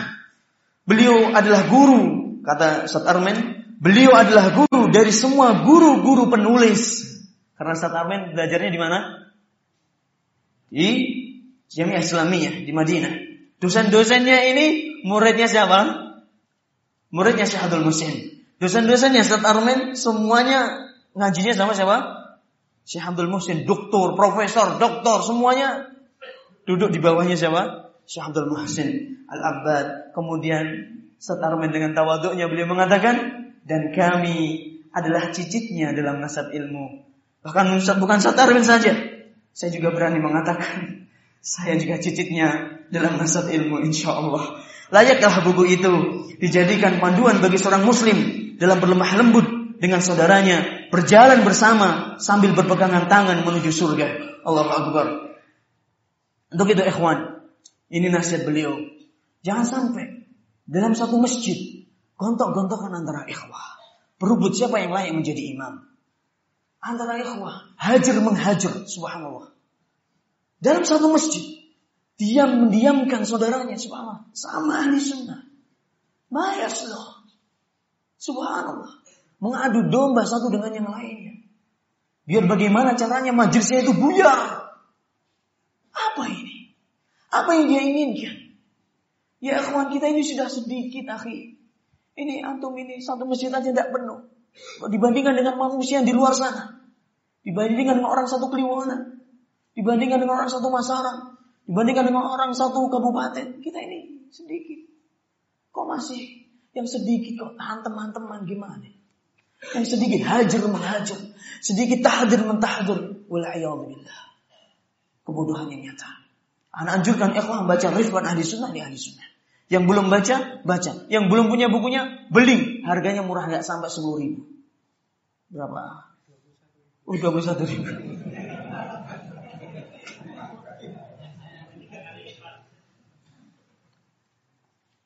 Sekarang udah mahal sekali. 21 ribu katanya. Terjemahannya. Nah, di antara hadis-hadis yang memberikan motivasi, ini sekarang kita masuk, hadis-hadis yang memberikan motivasi kepada seorang muslim untuk berpegang teguh dengan Islam yang sahih adalah dua hadis yang menjadi dua landasan tema kita di buku kecil ini. Yang pertama, hadis haud yang sudah saya baca dan yang kedua hadis gurbah keterasingan. Hadis telaga Rasulullah SAW intinya jamaah yang dirahmati oleh Allah dalam uh, risalah yang singkat yang anda baca yang di depan tadi, yang di fotokopian antum semuanya memiliki. Ana fartukum al haud. Naam. Dalam banyak sekali ana fartun lakum al haud. Naam. Dan juga hadis dari Hudzaifah bin Al-Yaman eh, hadis Abdullah bin Zaid bin Asim hadis ini panjang sekali tidak disebutkan belum mana sebutkan di sini, tapi sudah disebutkan oleh Ustaz Armen cuman di sini artinya saja bahwasanya dalam hadis yang sahih yang diriwayatkan oleh Abdullah bin Zaid bin Asim Rasulullah SAW pernah menasihati orang-orang Ansor. Orang-orang Ansor dikumpulkan semuanya setelah Fathu Mekah. Hadisnya panjang jamaah. Nah, yang terakhir Intinya, tidak apa-apa kita biar tahu ceritanya bahwasanya orang Ansar setelah Fathu Mekah, setelah kemudian uh, perang Hunain, selanjutnya perang Hunain, dan kaum muslimin juga mendapatkan kemenangan yang amat sangat nasran wa azzara, kemenangan yang amat sangat gemilang dan besar. Dan banyak kabilah-kabilah Arab yang masuk Islam dan menyerahkan diri kepada Rasulullah SAW. Dan pada waktu itu kaum muslimin mendapatkan ghanimah yang amat sangat banyak sekali. Ratusan onta, ribuan kambing. Dan itu semuanya diberikan kepada orang-orang mu'allafin, orang-orang yang baru masuk Islam. Yang baru masuk Islam biar senang. Orang-orang sahabat muhajirin dan ansar nggak dapat apa-apa. Akhirnya orang-orang ansar di belakang itu ngobrol gitu loh. Rasulullah SAW kok kita nggak dapat jatah sih, gitu. Cuma seperti itu.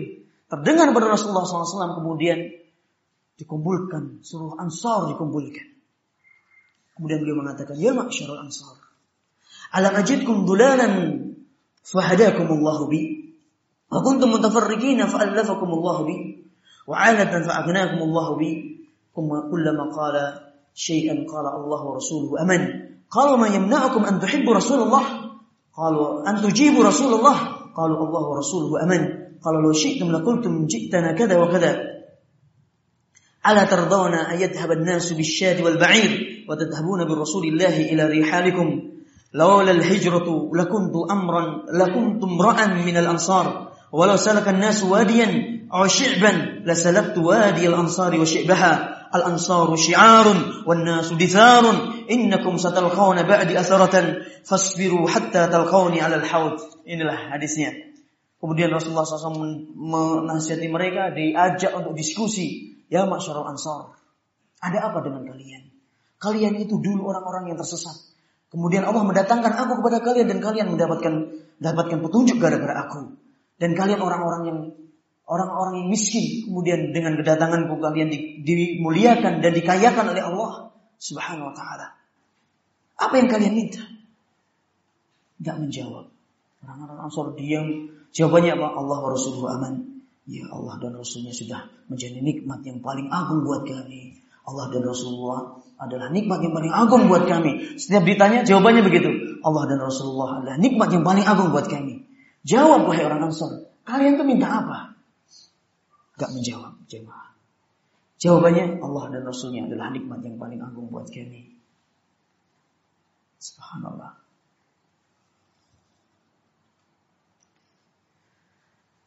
Kemudian beliau mengatakan, Subhanallah. Dan ini adalah kemuliaan yang disandang oleh orang-orang Ansar. Rasulullah SAW ingin menenangkan hati mereka. Apa sih yang diinginkan oleh Rasulullah SAW dengan membagi gonimah dan mereka nggak di, dikasih? Allah tardawna ayat benas. Tidaklah kalian itu ridho melihat orang-orang yang baru masuk Islam pulang ke rumahnya dengan membawa kambing dan onta dan kalian balik pulang ke Madinah bersama dengan aku, bersama Rasulullah SAW. Subhanallah. Wallahi demi Allah.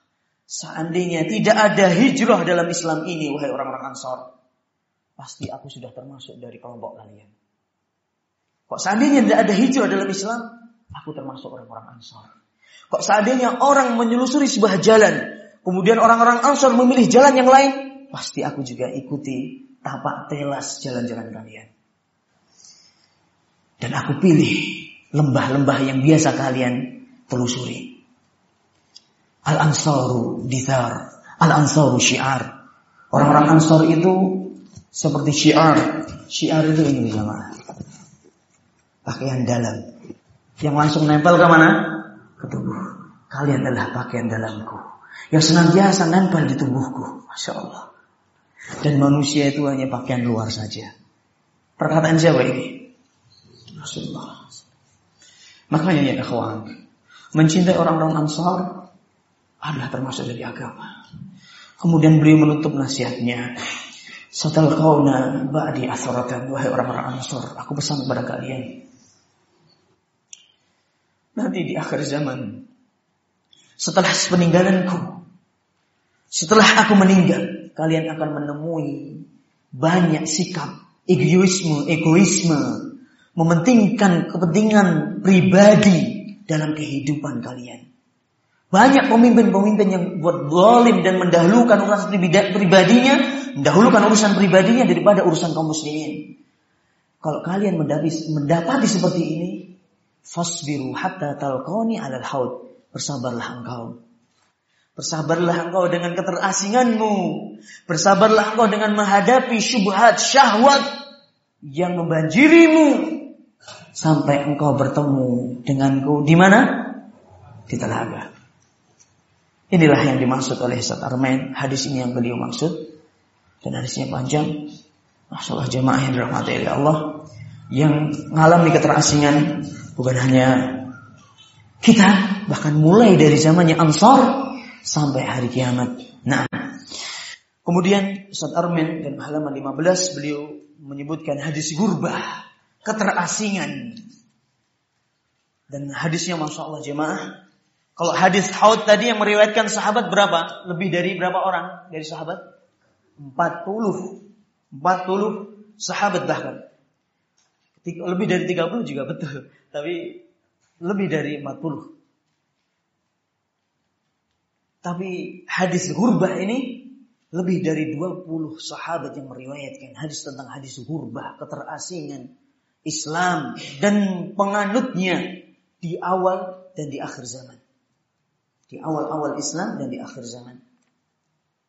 Di antaranya hadis Abu Hurairah radhiyallahu taala anhu قال قال رسول الله صلى الله عليه وسلم بدا الاسلام غريبا وسيعود كما بدا غريبا فتوبى للغرباء dari Abu Hurairah radhiyallahu taala anhu ia berkata Rasulullah SAW bersabda Islam datang dalam keadaan asing dan akan kembali asing.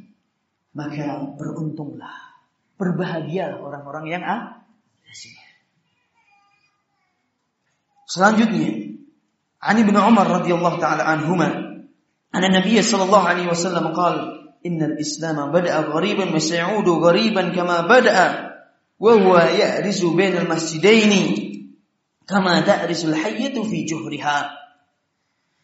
Kata Abdullah bin Umar, berkata Rasulullah SAW, Sesungguhnya Islam datang dalam keadaan asing dan akan kembali asing seperti semula. Dan Islam ini berkumpul nanti akan berkumpul antara dua masjid. Berkumpul di negeri yang mana di situ ada dua masjidnya. Di antara dua masjid seperti ular berkumpul bersama spesiesnya dan sejenisnya di sarangnya. Dua negeri ini, dua masjid ini di mana? Ini dijelaskan dalam hadis yang lainnya meskipun sanatnya agak apa? Agak lemah. Hah? Eh, afan, hadisnya bukan sanat yang lemah. Afan, astagfirullahaladzim. Di ini dijelaskan dalam hadis yang lainnya, hadis yang sahih. Rizu al-Islamu ila al-Madinah. Kama ta'rizul hayatu ila jihriha. Dalam riwayat yang lain dan hadis yang sahih.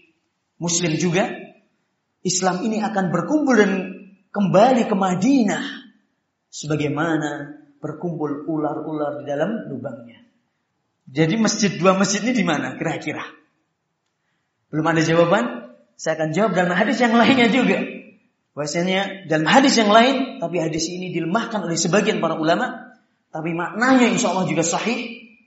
Sanatnya lemah, tapi maknanya sahih. Saya rizu, saya rizu Islamu ila al-hijazi kama ta'rizu al-hayyatu ila juhriha. Islam, iman akan kembali berkumpul di negeri Hijaz. Sebagaimana berkumpulnya ular di lubangnya dan di sarangnya. Nah, sekarang anak mau tanya sama antum, Hijaz itu di mana? Tidak tahu lagi. Kufah tadi tidak tahu, ini Hijaz tidak tahu. Saudi Arabia banyak. Saudi Arabia ada di sana, ada Najd, ada Taif, ada Hijaz. Mana Hijaz ini? Hijaz itu terbentang dari Mekah ke Madinah, bahkan Taif itu juga termasuk Hijaz. Terus Hijaz itu yang di pinggiran, pinggirannya Saudi. Yang sini sudah laut. Daerah yang pinggiran yang lurus Mekah Madinah itu itu namanya apa? Daerah ini adalah daerah Hijaz. Batu-batu yang hitam gitu. Pegunungan-pegunungan batu yang hitam daerah Hijaz. Sampai Taif. Jeddah itu semuanya termasuk apa? Hijaz. Beda lagi dengan Syam. Gak apa-apa anak sebutkan biar semakin tambah tahu. Syam itu Yordania sekarang ini Irak enggak. Yordania, Palestina, Suria yang sedang geger wasallah yang kidahu dan uh, yang terakhir adalah Lebanon, Lebanon. Empat negara, itu Syam. Baru Irak, itu. Nah, itu harus diketahui oleh ikhwah dan Hijaz, Mekah dan Madinah. Islam akan kembali nanti di akhir zaman, ngumpul di sana. Sebenarnya bicara masalah ini terlalu panjang, jelas ya maaf. Makanya sebagian masyayikh di Madinah beliau mengatakan Jamiah Islamiyah Madinah ini salah satu bukti kebenaran dari sabdanya Rasulullah SAW. Jamiah Islamiyah, Universitas Islam Madinah Munawwarah. Semoga anak-anak kita nanti bisa meneruskan ke sana. Insyaallah. Amin. Beliau mengatakan ini menjadi bukti nyata dari kebenaran sabdanya Rasulullah SAW kalau Islam ini akan ngumpul di Madinah. Karena apa jemaah? Jamiah Islamiyah dikhususkan untuk orang-orang non Arab dari 100 sekian, kurang lebih 60-an negara. Dan kebanyakan 130-an mungkin negara dan kebanyakan mereka belajarnya di Madinah. Ya ada yang di Riyadh, ada tapi yang paling banyak orang-orang ajam non Arab yang belajar memang ini adalah juhudnya Saudi Arabia. Ini ngumpul semuanya di Madinah. Dan ketika mereka pulang ke negerinya membawa ilmu yang diberkahi insya Allah ini bukti nyata akan kebenaran dari sabda Rasulullah Sallallahu Alaihi Wasallam dan semoga Allah menjadikan diri kita termasuk dari bagian orang-orang yang akan kembali dan kumpul di Madinah insya Allah. Nah, selanjutnya ini semuanya adalah hadisnya uh, sahih jamaah. Uh,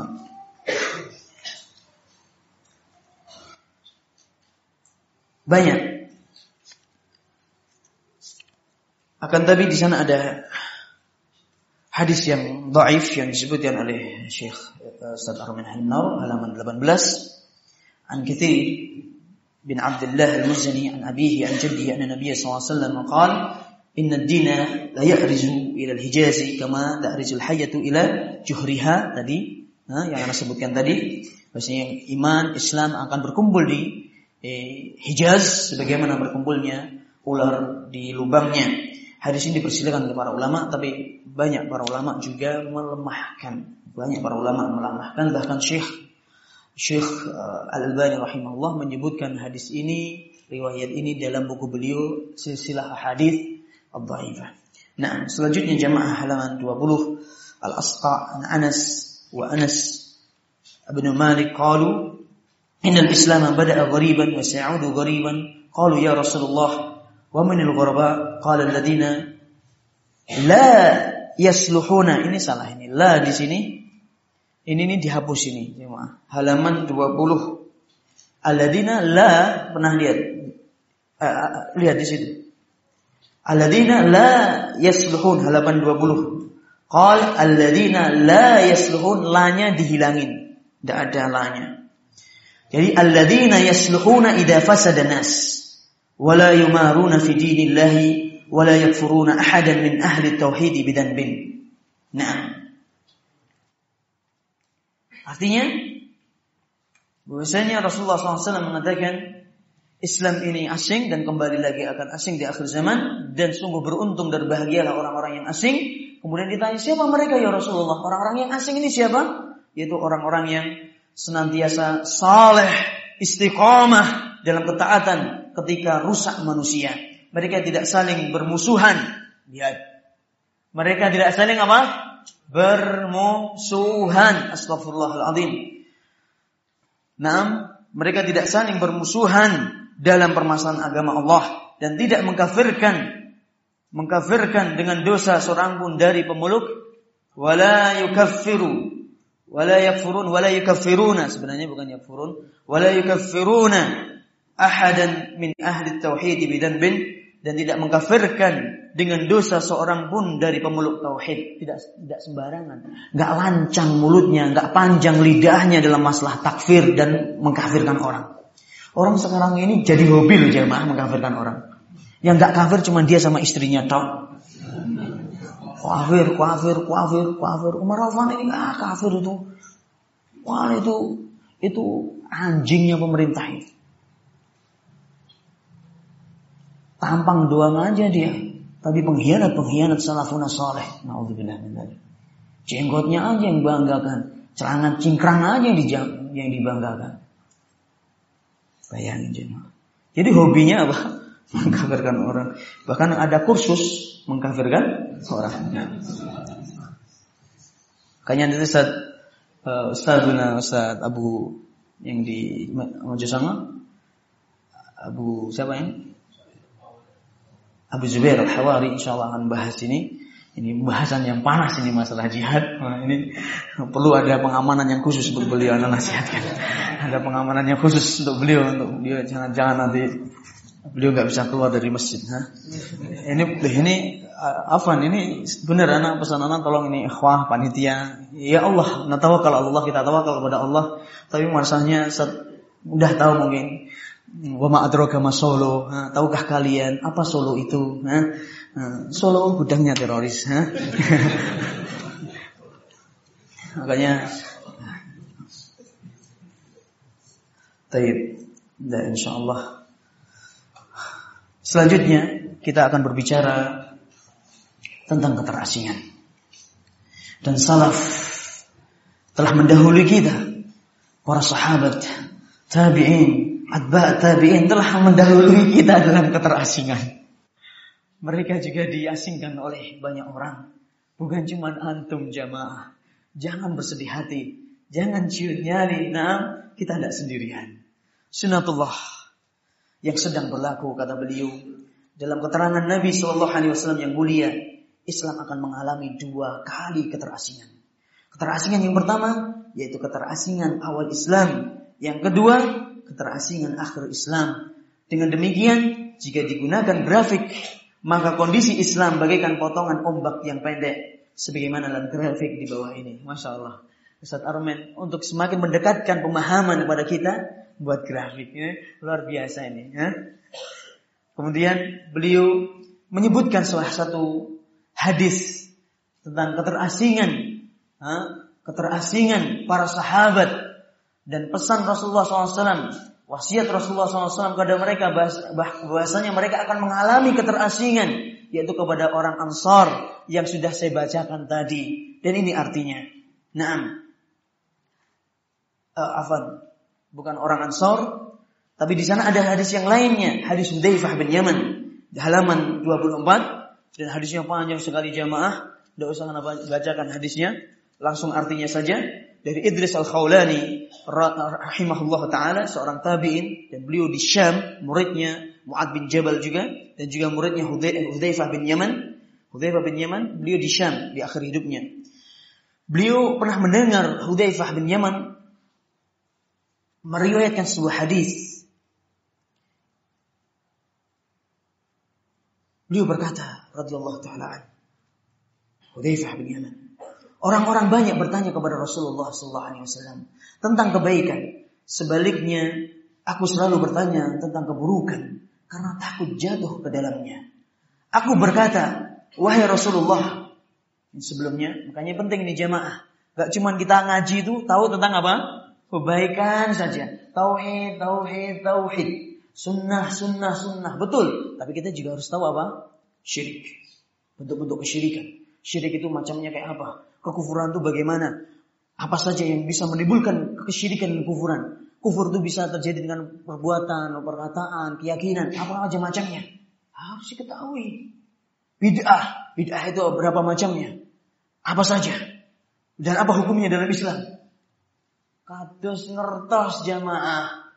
Gak cuma tahu sholat itu wajib, sholat berjamaah itu wajib, tapi juga harus tahu apa hukumnya sholat dan apa hukumannya bagi orang yang tidak dan sholat. عرفت الشر لا للشر ولكن لتوقيه من لا يعرف الشر من الخير يقع فيه ini seorang bujangga Arab mengatakan aku tahu keburukan bukan untuk aku amalkan aku tahu keburukan tapi untuk aku jauhi barang siapa yang tidak tahu keburukan dari kebaikan ditautkan dia terjatuh dalam apa keburukan Hudzaifah bin Yaman laki-laki yang cerdik dan pandai, sahabat yang mulia, laki-laki yang sejati, mengajari kita.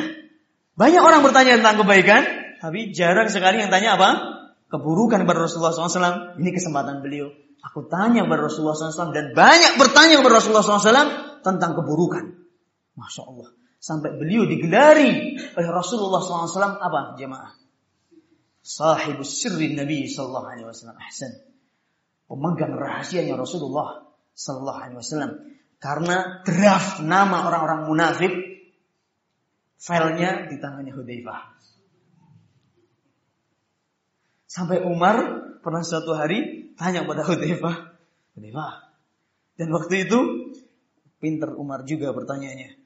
Beliau nggak berani bertanya sebelum beliau diangkat menjadi khulafa ar-rasyidin. Tatkala beliau megang kendali kaum muslimin dari ujung ke ujung, nah, dia punya kekuatan. Hudzaifah dipanggil, ayo cerita. Aku ada ndak namaku? Bukan siapa orang munafik ndak. Namaku ada ndak? Hal samakallahu hal samani Rasulullah SAW fi zumratil munafikin. Apakah Rasulullah SAW pernah menyebutku dalam golongan orang munafik? Kira-kira jawabannya apa? Hudzaifah mengatakan la walan ukhbira ahadan ba'daka. Tidak. Dan habis ini tidak akan aku berikan siapa pun setelah kamu. Kamu tidak ada. Katanya begitu. Hudzaifah radhiyallahu taala. Semoga anak-anak kita juga menjadi generasi penerus siapa? Hudzaifah bin Yaman. Amin. Kemudian aku bertanya wahai Rasulullah. Kami dahulu dalam jahiliyah dan keburukan. Lalu datang pada kami kebaikan yaitu Islam. Apakah setelah kebaikan ini ada keburukan? Rasulullah SAW menjawab, benar. Aku berkata lagi, apakah setelah keburukan itu ada kebaikan lagi? Beliau berkata, benar. Ada kebaikan lagi, akan tetapi fihi dahan. Naam wa fihi dahan. Ya, akan tetapi berkabut dan banyak asapnya. Sama-sama. Ada kebaikan, tapi banyak kabutnya. Berkabut. Wa madakhanuhu? Apa kabutnya? Beliau menjawab, ada sekelompok mengambil petunjuk selain dari petunjuk. Yahtaduna bi ghairi hadyi dan engkau mengenal mereka dan engkau ingkari perbuatannya. Sekelompok dari umatku, sekelompok manusia yang tidak mengambil petunjuk dari petunjuknya Rasulullah SAW dan tidak mengambil sunnahnya Rasulullah SAW. Dan kalian mengetahuinya dan kalian mengingkari perbuatannya. Aku berkata lagi, apakah setelah kebaikan tersebut ada keburukan? Beliau menjawab, benar. Adanya juru dakwah du'atun ala abwabi jahannam. Na'udzubillah min dzalik. Du'atun ala abwabi jahannam.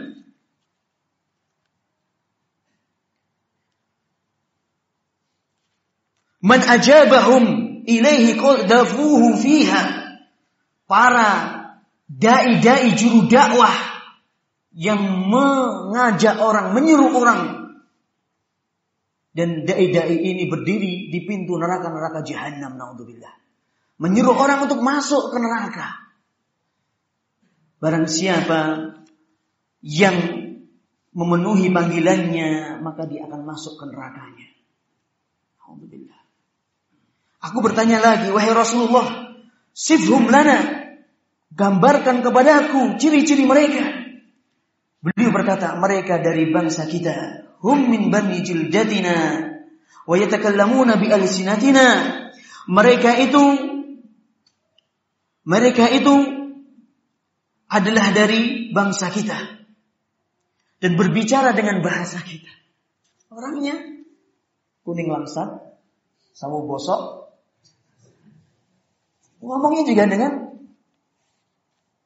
dengan lidah kita kata Rasulullah SAW orang Arab juga orang sejenis kita juga. Sama orangnya. Ngomongnya juga sama. Kemudian Hudzaifah bertanya lagi, wahai Rasulullah, apa yang engkau perintahkan jika aku memperoleh masa tersebut? Rasulullah SAW menjawab, berpegang teguhlah dengan jamaah kaum muslimin dan pemimpin mereka. Kemudian beliau bertanya lagi, wahai Rasulullah, bagaimana kalau kaum muslimin tidak memiliki jamaah dan pemimpin? Beliau menjawab, asingkanlah dirimu dari semua kelompok tersebut, sekalipun engkau menggigit akar kayu, hidup sengsara. Hidup apa adanya di gunung, mengasingkan diri, lari dari fitnah yang menggelombang, tak lari dari takutnya terkena akan fitnah, syahwat dan syubhat. Nah, kalau kita cermati hadis Hudzaifah kata beliau rahimahullah bahwa kebaikan dan keburukan saling bergantian di masa jahiliyah, lalu masa kebaikan, lalu masa keburukan, lalu masa kebaikan yang telah berdebu, lalu keburukan total yang perlu dipahami kebaikan kedua tidak lagi sejajar dengan kebaikan yang pertama. Karena kebaikan itu telah berdebu, telah turun berapa tingkat grafik? Nah, telah turun berapa tingkat yang yang disebutkan dalam grafik di bawah ini dapat berikan gambaran kepada kita tentang gelombang kebaikan dan keburukan. Bahkan Syekhul Islam Taimiyah sekarang menceritakan kepada kita, ingin menjelaskan keburukan dan juga kebaikan yang ada asapnya juga. Itu maksudnya apa? Dan kebaikan pada zamannya Rasulullah SAW bagaimana? Beliau mengatakan kebaikan yang pertama ialah masa kenabian Rasulullah SAW dan Khulafa Ar-Rashidin radhiyallahu anhum jami'an. Dan keburukan pertama adalah fitnah yang terjadi dengan terbunuhnya siapa? Utsman bin Affan dengan fitnah Khawarij. Dan terpecah belahnya umat Islam pada waktu itu Allah musta'an. Hingga keadaan mereka sama dengan masa jahiliyah yang pertama. Bayangin ini. Seperti seperti zaman jahiliyah kembali. Saling membunuh di antara mereka Bahkan terjadi fitnah, fitnah, fitnah setelah terbunuhnya Utsman bin Affan. Perang apa? Perang saudara antara Ali bin Abi Thalib radhiyallahu taala dengan siapa? Muawiyah bin Abi Sufyan. Padahal dua orang ini satu bangku istilahnya. Pencatat, penulis apa? Wahyu. Satu bangku. Penulisnya penulis wahyu yang setia sampai Rasulullah SAW meninggal dunia. Rasulullah SAW sering kali Muawiyah Utul Muawiyah, datangkan Muhammad di sini. Ada wahyu yang telah turun. Cari Ali di sini suruh dia menulis. Subhanallah. Tapi karena fitnah jemaah. Mereka perang saudara. Bagi seorang ahli sunnah wal jamaah seperti kita, insya Allah, tidaknya diam. Menahan lisan kita dari berbicara kotor, mencela ini atau memuji ini. Tidak. Semuanya adalah mujtahid, dia punya ijtihad, punya pendapat, dan semuanya kita akui bahwasanya orang yang berijtihad kalau dia salah dia mendapatkan juga apa? Pahala. Satu pahala kok ijtihadnya itu keliru. Satu pahala kalau ijtihadnya benar, dua pahala. Semuanya uh, meskipun di sana ada yang lebih benar, tapi kita katakan kita hendaknya diam dari apa yang dipersisakan oleh para sahabat karena mereka adalah mujtahid. Nah, Allah musta'an. Sedangkan kebaikan kedua yang ada kabutnya ialah di masa pemerintahan Umar bin Abdul Aziz. Daulah Umayyah. Semua tahu jasa dan kebaikannya dan tidak sanggup dilakukan oleh para khalifah setelahnya. Betul. Sampai beliau dikatakan khulafa ar-rasyidin yang ke yang kelima. Sampai dikatakan khulafa Rasyidin yang kelima karena jasanya. Subhanallah luar biasa seorang khulafa yang zahid zuhud terhadap dunia dan pada zamannya kaum muslimin benar-benar dalam uh, puncak kejayaan. Naam, sebagaimana diperoleh oleh khulafa Rasyidin. Debunya debu asapnya yang menutupi tadi apa? Adanya hasad dan dengki pada zaman itu. Sudah mulai apa? Kaum muslimin sudah mulai dengki, hasad segala macam. Yaitu hati tidak lagi bersih terhadap sama kaum muslimin. Seperti masa kebaikan pertama, yaitu kenabian dan khulafa rasyidin. Juga munculnya bid'ah atau kelompok-kelompok baru yang mengatasnamakan Islam seperti Khawarij dan yang lainnya bahkan Qadariyah sebelum Khawarij. Qadariyah jemaah sudah muncul pada zamannya sahabat Abdullah bin Umar dan itu terjadi di Irak, di Kufah, terjadi di Irak sana. Sudah muncul orang-orang yang mengingkari Qadar. Nah, dan ini juga semakin kuat, bid'ah ini semakin kuat, khawarij semakin menunjukkan taringnya Inilah dikatakan namanya ada kebaikan tapi ada apanya? Ada debunya. Watilkal ayamu nudawiluha bainan nas. Inilah kehidupan jamaah. Pada hari itu kami bergelirkan hari antara manusia. Kadang-kadang orang itu di atas, kadang-kadang di bawah, kadang-kadang kaum muslimin jaya, kadang-kadang apa? Hina, kadang-kadang menang, kadang-kadang kalah. Yaitu kadang-kadang kami berikan kemenangan kepada pembela kebenaran di waktu di suatu waktu dan suatu waktu kami berikan kekuasaan kepada pembela kebatilan. Pada hadis gurbah diterangkan pasang surutnya gelombang kehidupan yang harus dijalani oleh Bani Adam bagaikan ombak yang ada pasang surutnya. Allah menciptakan suatu berpasang-pasangan. Ada kehidupan, ada kematian, ada cahaya, ada kegelapan, ada siang, ada malam, ada tauhid, ada syirik, ada sunnah, ada bid'ah, ada ahli sunnah, ada ahli bid'ah. Nah, kadang-kadang dalam hati kita timbul pertanyaan, ada apa dengan ini semuanya? Lo kok ada pasang surut? Kok ada sunnah bid'ah? Lo kok enggak semuanya itu sunnah semuanya gitu loh. Semuanya masuk Islam semuanya. Kenapa Allah menginginkan seperti ini? Pertanyaan ini akan terjawab jika seorang mengerti dengan maksud syariat dan paham sebab diutusnya para rasul dan diturunnya diturunkannya kitab. Nah, pelajaran yang terpenting yang dapat dipetik oleh seorang muslim dalam hal ini adalah sebagai bukti maha kekuasaannya Allah Subhanahu wa taala. Membuktikan bahwa di tangannya lah semua perkara. Tidak usah kita tanya urusannya Allah. Wala yus'alu amma yaf'al. Allah nggak ditanya apa yang dia kerjakan. Tapi kita yang ditanya apa yang kita kerjakan. Tidak usah tanya. Loh kenapa sih Allah kayak gini? Tidak adil ya. Kok semuanya orang sekeliwuran tidak datang semuanya ya? Tidak adil ini Allah diajak baik tidak mau gimana sih ini? La yus'al amma yaf'al.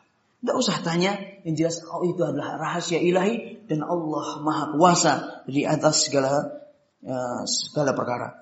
Dia zat yang maha segalanya. Dialah yang berkeinginan dan berkehendak tanpa ada bisa yang mendikte dan mengaturnya. Tanpa ada yang bisa mendikte dan yang mengaturnya. Jika Allah Subhanahu wa taala berkehendak, Allah akan mengatakan kun fayakun. Dan juga adanya kebaikan langsung halaman 29 dan juga adanya kebaikan dan keburukan atau kejahatan sebagai ujian bagi manusia ikhwan. Ada bid'ah, ada sunnah, ujian bagi ahli bid'ah, ahli sunnah. Ada tauhid, ada syirik, ujian bagi ahli tauhid. Yang membawa, yang memban, yang membawa roy ahli sunnah wal jamaah. Yang membawa bendera ahli sunnah wal jamaah. Ini ujian bagi kita. Nah, sehingga Allah subhanahu wa ta'ala menguji dalam Al-Quran bahkan mengatakan ahasiban nas ini ujian bagi orang-orang yang beriman. Ahasiban nasu ayyutraku ayyakulu amanna wa hum la yuftanun halaman 30. Ahasiban nas ayyutraku ayyakulu amanna wa hum la yuftanun wa laqad fatana alladziina min qablihim wa la ya'lamanna Allahu alladziina wa la ya'lamanna al-kadzibin. Apakah orang-orang beriman mereka dibiarkan saja setelah mereka mengatakan aku orang Islam, aku orang iman, kemudian mereka nggak dicoba, nggak diuji, nggak ditempa. Enggak. Kalau antum mengatakan antum ahli sunnah wal jamaah. Banjir bandang di depan ombak yang siap menggulung anda harus anda taklukkan. Fitnah, cobaan demi cobaan yang silih berganti harus kita taklukkan. Karena apa? Ini sunatullah. Allah akan menguji hambanya yang beriman dengan ujian itu Allah tahu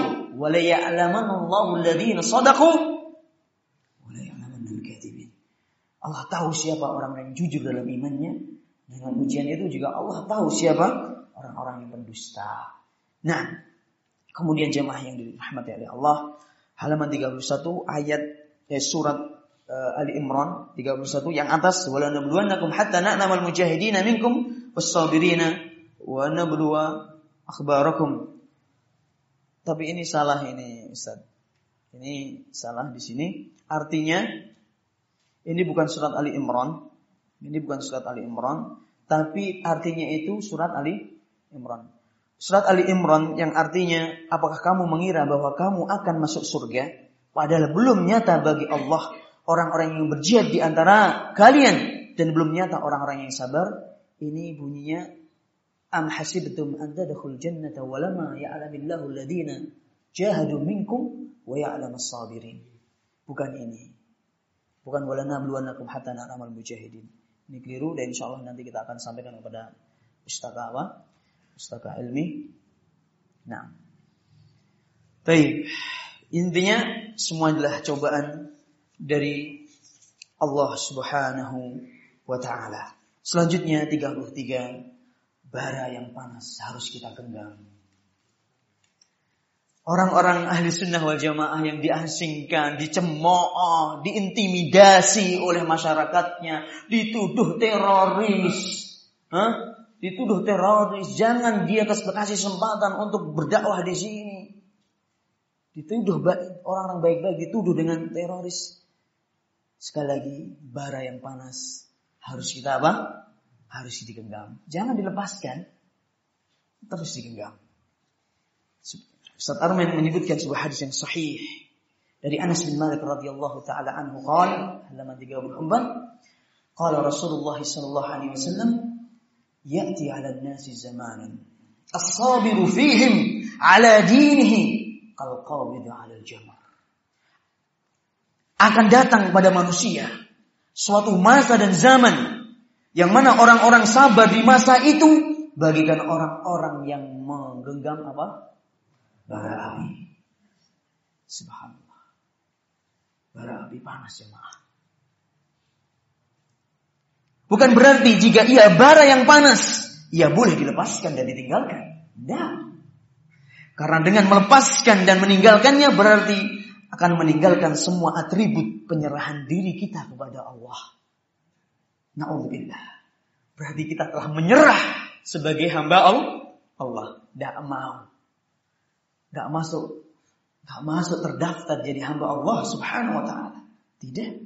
Ia telah meninggalkan bagian Islam dari dirinya, menanggalkan bagian Islam dari dirinya dan memutuskan tali kebahagiaan dan bergantungan jiwanya kepada Allah Subhanahu wa taala. Telah memutus hubungan kepada Allah. Tawakalnya bukan kepada Allah lagi, harapannya bukan kepada Allah lagi. Karena bara itu tidak lain, tiada bukan adalah Islam Bara ini tiada lain tiada bukan adalah Al-Quran. Bara ini tiada lain tiada bukan adalah sunnahnya Rasulullah Sallallahu Alaihi Wasallam dan petunjuknya Allah, petunjuknya Rasulullah Sallallahu Alaihi Wasallam. Hal ini ditegaskan oleh Allah, "Wa may yabtaghi ghairal islami dinan fala yuqbal min wa huwa fil akhirati minal khasirin." Barang siapa yang mencari agama selain Islam, maka tidak akan pernah diterima agamanya darinya oleh Allah Subhanahu wa taala dan dia kelak di hari kiamat termasuk orang-orang yang merugi. Allah juga berfirman, "Inna dina 'indallahi islam Agama yang paling bisa diterima di sisi Allah adalah Islam. Ya ayyuhalladzina amanu taqullaha haqqa tuqatih wa la tamutunna illa wa antum muslimun. Wahai orang-orang yang beriman, wahai orang-orang yang beriman, bertakwalah kalian kepada Allah. Terus bersabarlah, terus istiqomahlah. Naam di atas keimanan dan ketakwaan sampai ajal menjemput dan janganlah kalian sekali-kali mati kecuali dalam keadaan Islam dan berserah diri kepada Allah Subhanahu wa taala. Seorang muslim halaman 37, seorang muslim yang menuhankan Allah Subhanahu wa taala dan menjadikan Muhammad sallallahu alaihi wasallam sebagai rasulnya dan menjadikan Al-Qur'an sebagai kitab dan petunjuknya dan kiblat Ka'bah sebagai kiblatnya mengetahui benar bahwa Islam telah melatihnya untuk bisa beradaptasi dengan segala keadaan, baik itu lapang maupun sempit, bahagia maupun sengsara, senang maupun bahagia, sebagaimana disabdakan oleh Rasulullah SAW. Dan ini jamaah dengarkan dengan penuh keimanan apa yang disampaikan oleh Rasulullah SAW. Sifatnya orang-orang yang beriman, sifatnya orang-orang yang beriman tercantum dalam hadis ini. Kalau Rasulullah SAW, ajaban lil mu'min. Makanya kalau seorang mukmin, orang yang benar-benar tikohnya percaya ini kepada Allah, komitmennya kepada Al-Quran dan Sunnah dengan memahami benar, Gak tedeng aling-aling, gak takut pada siapa pun. La yakhafuna laumata laim. Gak pernah takut dengan orang-orang yang suka menakut-nakuti. Gak pernah takut dengan ancaman. Tekanan orang-orang yang suka mengancam dan menekan. Karena tawakalnya kepada Allah. Inilah orang-orang yang beriman. Ajaban amal mukmin. Sungguh mengherankan. Sungguh luar biasa urusan orang-orang yang beriman. Inna amrahu kullahu lahu khair. Sungguhnya urusan seorang mukmin itu adalah baik baginya. Baik baginya. Dan tidak ada baik baginya. Dan tidak ada Kalau dia baik baginya, dia mendapatkan cobaan, dia bersabar, dia mendapatkan nikmat, dia bersyukur. Ida asabat usra syakara fakana khairan lahu wa idza asabatu dharra sabara fakana khairan lahu. Kok dia mendapatkan nikmat dan anugerah dari Allah, dia bersyukur. Kok dia mendapatkan cobaan, tekanan, musibah, bersabar. Datang alam dunia ini, wadus nopo jenengan jamaah. Kebahagiaan kan? Dunia ini isinya cuma dua. Kalau enggak bahagia, ya apa? Sengsara. Dunia ini isinya apa? Kalau enggak nikmat, ya musibah. Nikmat, kita respon dengan kesyukuran. Musibah, kita respon dengan apa? Sabaran. Enak hidup ini. Enggak laku jualannya, sabar. Diintimidasi, sabar. Anaknya diterima di Madinah, bersyukur. Dapat haji gratis dari duta besar Saudi Arabia. 200 orang Indonesia haji gratis setiap tahunnya. Sampai yang termasuknya, Alhamdulillah. Nah, bisa hadir di majelis, Alhamdulillah. Apa sih isinya? Cuma ini saja. Inilah orang-orang beriman itu gak neko-neko. Gampang istilahnya. Nah, Taib. Jamaah yang dirahmati Allah Subhanahu wa taala. Di antara bentuk istiqamah yaitu tetap dalam 39 di antara bentuk istiqamah yaitu tetap berdakwah di jalan Allah. Bagaimana tidak? Ia tidak berdakwah karena jalan dakwah adalah jalan yang telah diambil dalam menjalani kehidupannya kepada Allah dan juga ya ikhwani pentingnya kita berdakwah kepada Allah Subhanahu wa taala kita berilmu, habis itu kita amalkan. Banyak jamaah itu senangnya itu hadir di majelis ilmu, tapi nggak diamalkan. Amalnya nanti diamalkan, habis itu didakwahkan kepada orang lain. Habis berdakwah, sabar dalam menghadapi apa?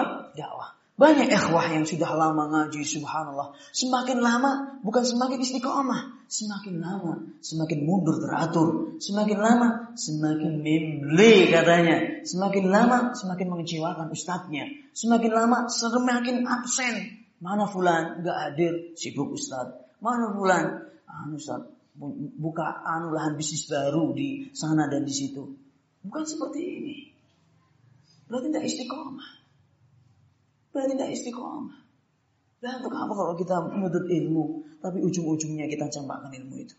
Berarti ilmu yang tidak bermanfaat. Na'udzubillah min dzalik. Wa man ahsanu qawlan mimman da'a ila Allah wa 'amila salihan wa qala innani minal muslimin. Naam. Siapa yang lebih baik perkataannya dibandingkan orang yang berdakwah di jalan Allah, mengajak, menyuruh manusia untuk beriman kepada Allah dan beramal saleh dan dia mengatakan aku termasuk orang-orang yang muslim. Naam. Dan juga halaman 40 ada kesalahan lagi. Dalam surat As-Saffat 117 173 ditemukan ada lihat bukunya halaman 40 itu juga keliru As-Saffat ayatnya bukan seperti itu.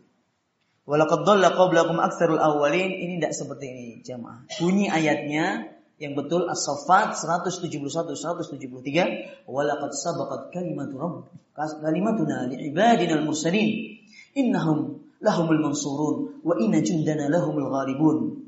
Nah. Dan sesungguhnya telah tetap janji kami kepada hamba-hamba kami yang menjadi rasul. Yaitu sesungguhnya mereka itulah yang pasti mendapatkan pertolongan dan kemenangan. Sesungguhnya tentara kami pasti menang. Nah. Dan juga jemaah langsung saja ini ada salah salah ngetik halaman 41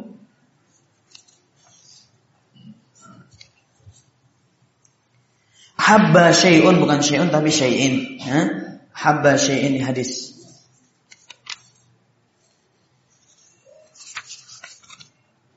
Taib. Kita teruskan habis sholat duhur bagaimana? Atau selesai sholat duhur?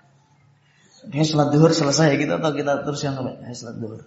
Anak pengennya semuanya kita lewati. Gak kita biarkan sedikit pun. Maksudnya ya yang penting-penting.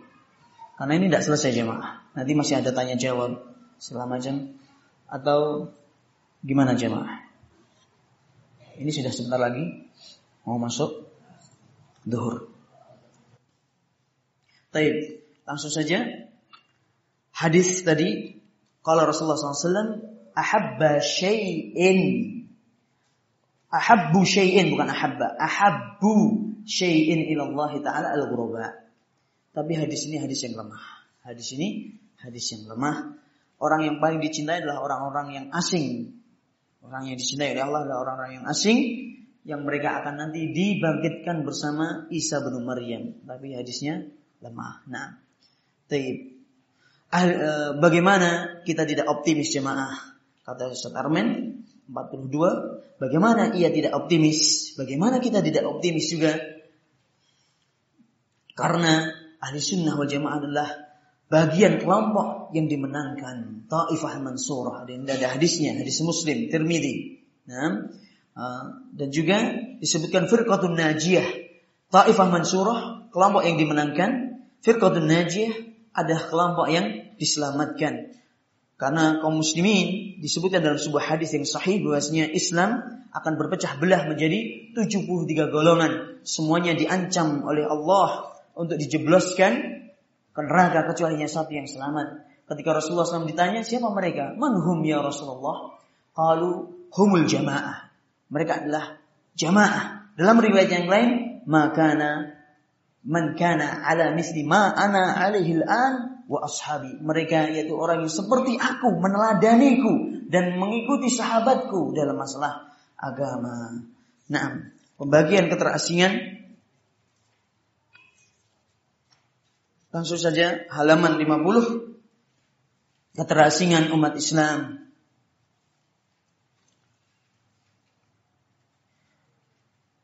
Keterasingan umat Islam 50 setelah kita jelaskan pembagian keterasingan yang bersifat umum, keterasingan umat Islam lebih bersifat khusus lagi, dan ia terbagi tiga bagian pula. Orang keterasingan dalam Islam ini terbagi menjadi tiga. Yang pertama, keterasingan pemeluk Islam di tengah para pemeluk agama lain, yaitu orang-orang kafir. Jelas, kalau kita dibandingkan dengan dunia jamaah, mungkin lebih banyak orang kafirnya daripada Islamnya. Bandingkan dunia. Ini kita secara umum kaum muslimin di dunia ini asing dari masih kalah. Jumlahnya masih kalah. Kekuatannya masih kalah. Secara zaman sekarang ini. Ya, jumlahnya masih kalah dibandingkan orang-orang kafir. Sehingga kita dikatakan keterasingan pemeluk kaum muslimin dibandingkan dengan pemeluk agama lainnya. Dan itu ada hadisnya dari Abdullah bin Mas'ud bahwasanya uh, Rasulullah SAW uh, menyebutkan Rasulullah SAW tawari, sukakah kalian Rasulullah SAW menawari kepada sahabatkan, kepada sahabatnya, sukakah kalian menjadi sepertiga penghuni surga? Ya, beliau bertanya lagi, sukakah kalian menjadi setengah penduduk surga? Ya, beliau berkata lagi, Demi jiwa Muhammad yang berada di tangannya, sungguhnya aku benar-benar berharap agar kalian menjadi setengah penghuni surga. Jadi setengahnya aja. Tidak penuh. Makanya dalam akidah hadis wal jamaah, sifatnya neraka itu penuh. Neraka itu penuh. Tapi kalau surga, tidak penuh. Seluas langit dan bumi, dan tidak penuh surga itu jamaah. Yang penuh itu apa? Neraka. Nauzubillahi minan. Dalilnya apa? Dalam hadis yang sahih bahwasanya setiap orang itu idza ulqiya fiha naru jahannam qalat hal min mazid hal min mazid neraka jahanam setiap dimasukkan orang ke dalamnya dia minta apa lagi lagi gitu ada lagi enggak ada lagi enggak itu tuh sekalian itu sampai hatta wada'a rabbul izzah qadamah sampai Allah meletakkan kakinya menginjakkan kakinya kan neraka apa? Neraka tersebut sampai dia mengatakan kotu kotu sudah cukup ya Allah kami sudah cukup sudah cukup cukup sudah sudah penuh. Jadi neraka nanti dipenuhi bahkan di memang dia apa? Dijejel-jejel Ini bahasa Jermannya dijejel-jejel Ya, ditetel. Yang kedua jamaah yang dirahmati oleh Allah, keterasingan ahli sunnah wal jamaah di antara kalangan umat Islam. Nah, yang dimaksud dengan ahli sunnah adalah orang-orang yang berpegang teguh dengan kitabullah dan sunnahnya Rasulullah Sallallahu Alaihi Wasallam. Sebaik baik dari segi lisan, perkataan maupun perbuatan, baik akidah, ibadah maupun akhlak. Ahli sunnah menjadi asing dibandingkan dengan pelaku bid'ah dari kalangan kaum muslimin. Pelaku maksiat dan pengikut hawa nafsu. Bagaimana tidak asing? Satu kelompok yang benar di antara ramian kelompok yang batil. Berapa jamaah? Satu banding 72 kelompok. Nah, hadis dari uh, yang diriwayatkan oleh Imam Tirmidzi dari Auf bin Malik radhiyallahu taala anhu qal satakhtalifu satakhtariku hadhihi al-ummah ila 73 millah kulluha fi an-nari illa wahidah. Qala wa ma hum ya Rasulullah? Qalu wa man hum ya Rasulullah? Qal humul jamaah. Fi riwayatin ma ana alaihi al-yawma wa ashabi. Yaitu mereka yang senantiasa berpegang teguh dengan sunnahku dan berjalan dan berpegang di atas jalanku dan para sahabatku. Inilah ahli sunnah wal jamaah.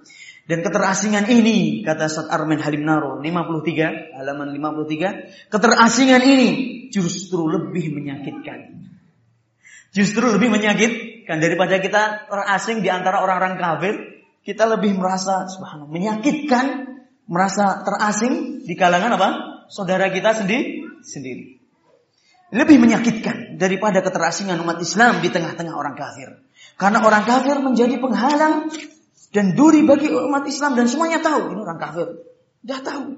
Sudah menjadi hal yang wajar dan lumrah dengan dasar firman Allah Subhanahu wa taala, "Walan tardau ankal yahud walan nasara hatta tattabi'a millatahum." Dari dulu sampai lahir sampai nanti hari kiamat orang kafir tetap musuh kita. Musuh kita memang. Mereka tidak akan pernah ridho kepada kita sampai kita mengikuti mereka.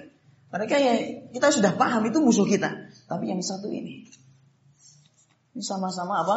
Pakai sarung? Sama-sama pergi ke masjid. Akan tetapi jika seorang muslim dihalangi dan dirintangi oleh saudara seagamanya, dan sama-sama mengucapkan syahad, syahadat, dan ini sungguh menambah keterasingan. Di atas keterasingan. Gurbatun fokal gurbah kegelapan di atas kegelapan. Kesedihan di atas kesedihan. Nah, begitulah Allah telah mengaturnya. Semakin kuat orang muslim bersikukuh dengan agamanya, semakin kuat ia berpedoman dengan sunnah Rasulullah SAW. Semakin kuat pula perlawanan dari saudaranya sendiri. Wahabi. Wahabi. Perangi Wahabi itu. Bahkan ada yang mengatakan ikhwan. Dan itu di sampai di internet disebarkan. Kalau kita nanti sudah khilafah Islamiyah, orang yang pertama kan kita penggal kepalanya ya orang-orang sunni salafi ini. Itu yang ngomong apa Ikhwan? Pakai jenggot, mau celana cingkrang. Kita akan berhadapan-hadapan di barisan jihad. Di jihad nanti kita akan berhadapan dengan orang-orang ahli sunnah. Bayangin jemaah. Nah, kok mereka sanggup mungkin anak udah didor dari dulu-dulu. Alhamdulillah Allah menjaga kita. Subhanallah. Mulut-mulutnya lancang bahkan lebih lancang lagi yang belum dikeluarkan dalam hatinya.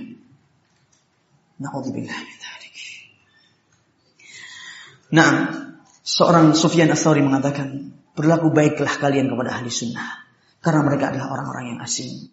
Beliau juga berpesan, apabila apabila kalian mendengar pelaku ahli sunnah di timur atau di barat, maka sampaikan salam kepadanya Alangkah langkahnya ahli sunnah.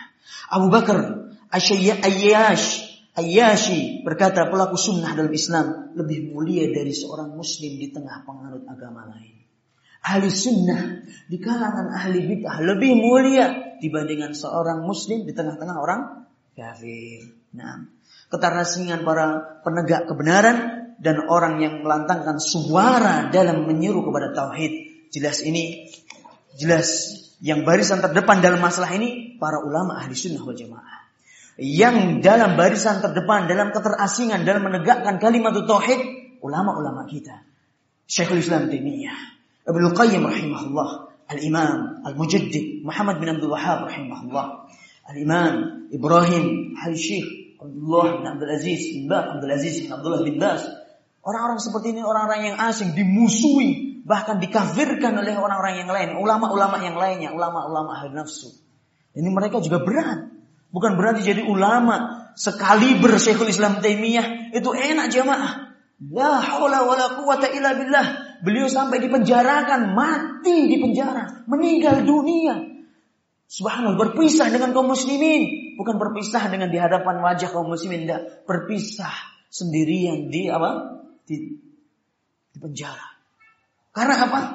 Ulama-ulama di zamannya amat benci terhadap apa yang diusahakan oleh Syekhul Islam Taimiyah, apa yang didakwahkan oleh Syekhul, Syekhul Islam Taimiyah.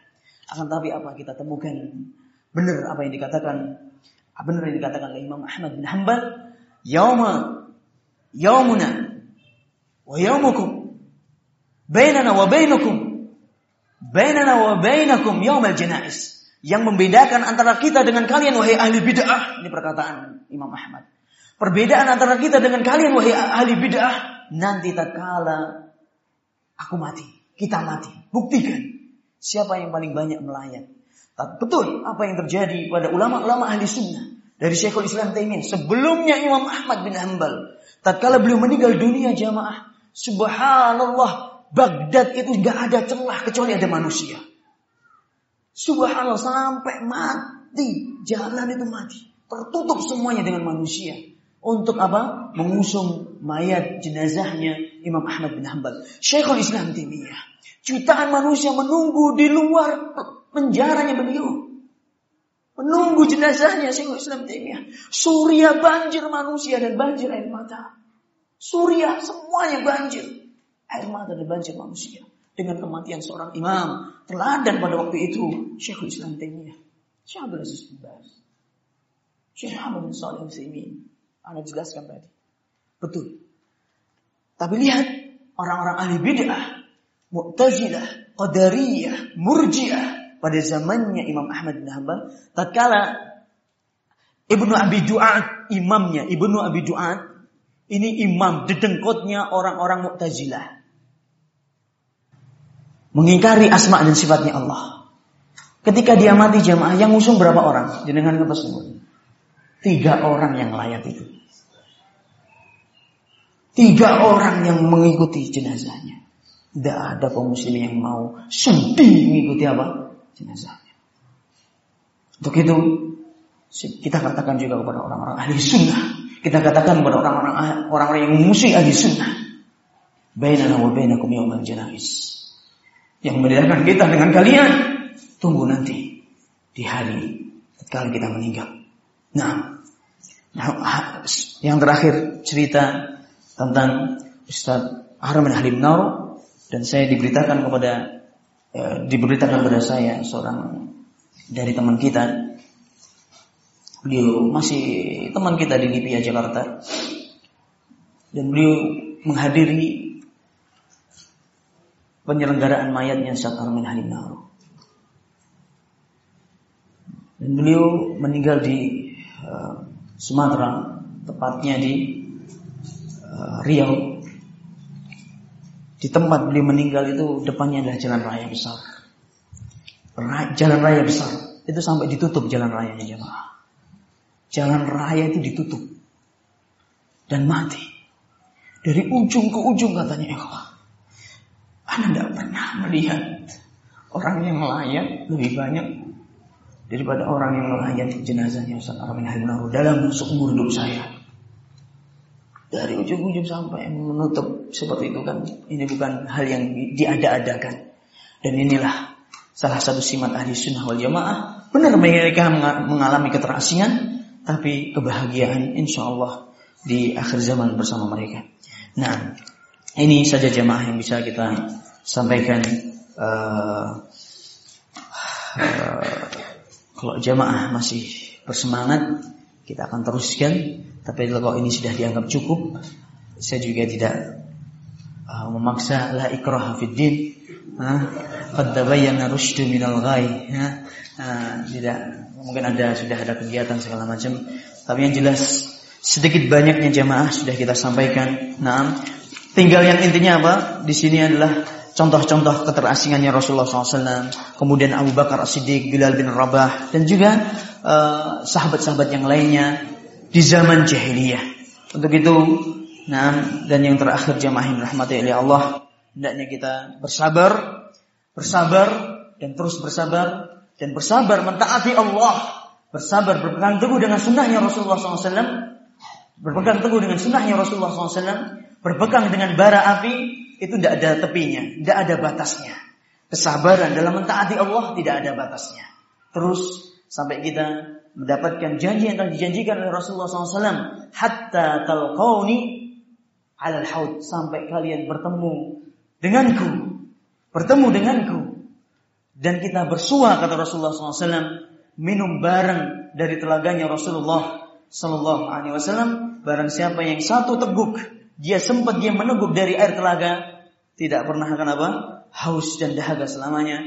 Dan terakhir wal khitam kita tutup kajian dan tablik kabar ini dan buka bedah buku ini.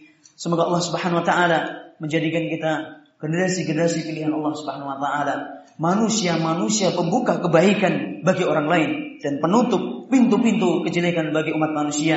Dan kita juga berharap di majlis yang mulia ini dengan nama Allah yang mulia, dengan sifat-sifat yang sempurna, semoga Allah Subhanahu wa taala menjadikan kita termasuk orang-orang yang sanggup dan diizinkan untuk bisa minum dari telaganya Rasulullah Sallallahu Alaihi Wasallam bersama beliau bersama sahabat dan bersama tabi'in, atba tabi'in, orang yang mencintai seorang kaum itu dia akan dikumpulkan bersama orang yang dicintainya. Tergantung jamaah, siapa yang antum cintai, itulah kita akan disatukan dan dikumpulkan nanti di hari kiamat. Subhanakallahumma wa bihamdik asyhadu an la ilaha illa an astaghfiruka wa atubu ilaik wa akhiru da'wana alhamdulillahi rabbil alamin. Assalamualaikum warahmatullahi wabarakatuh.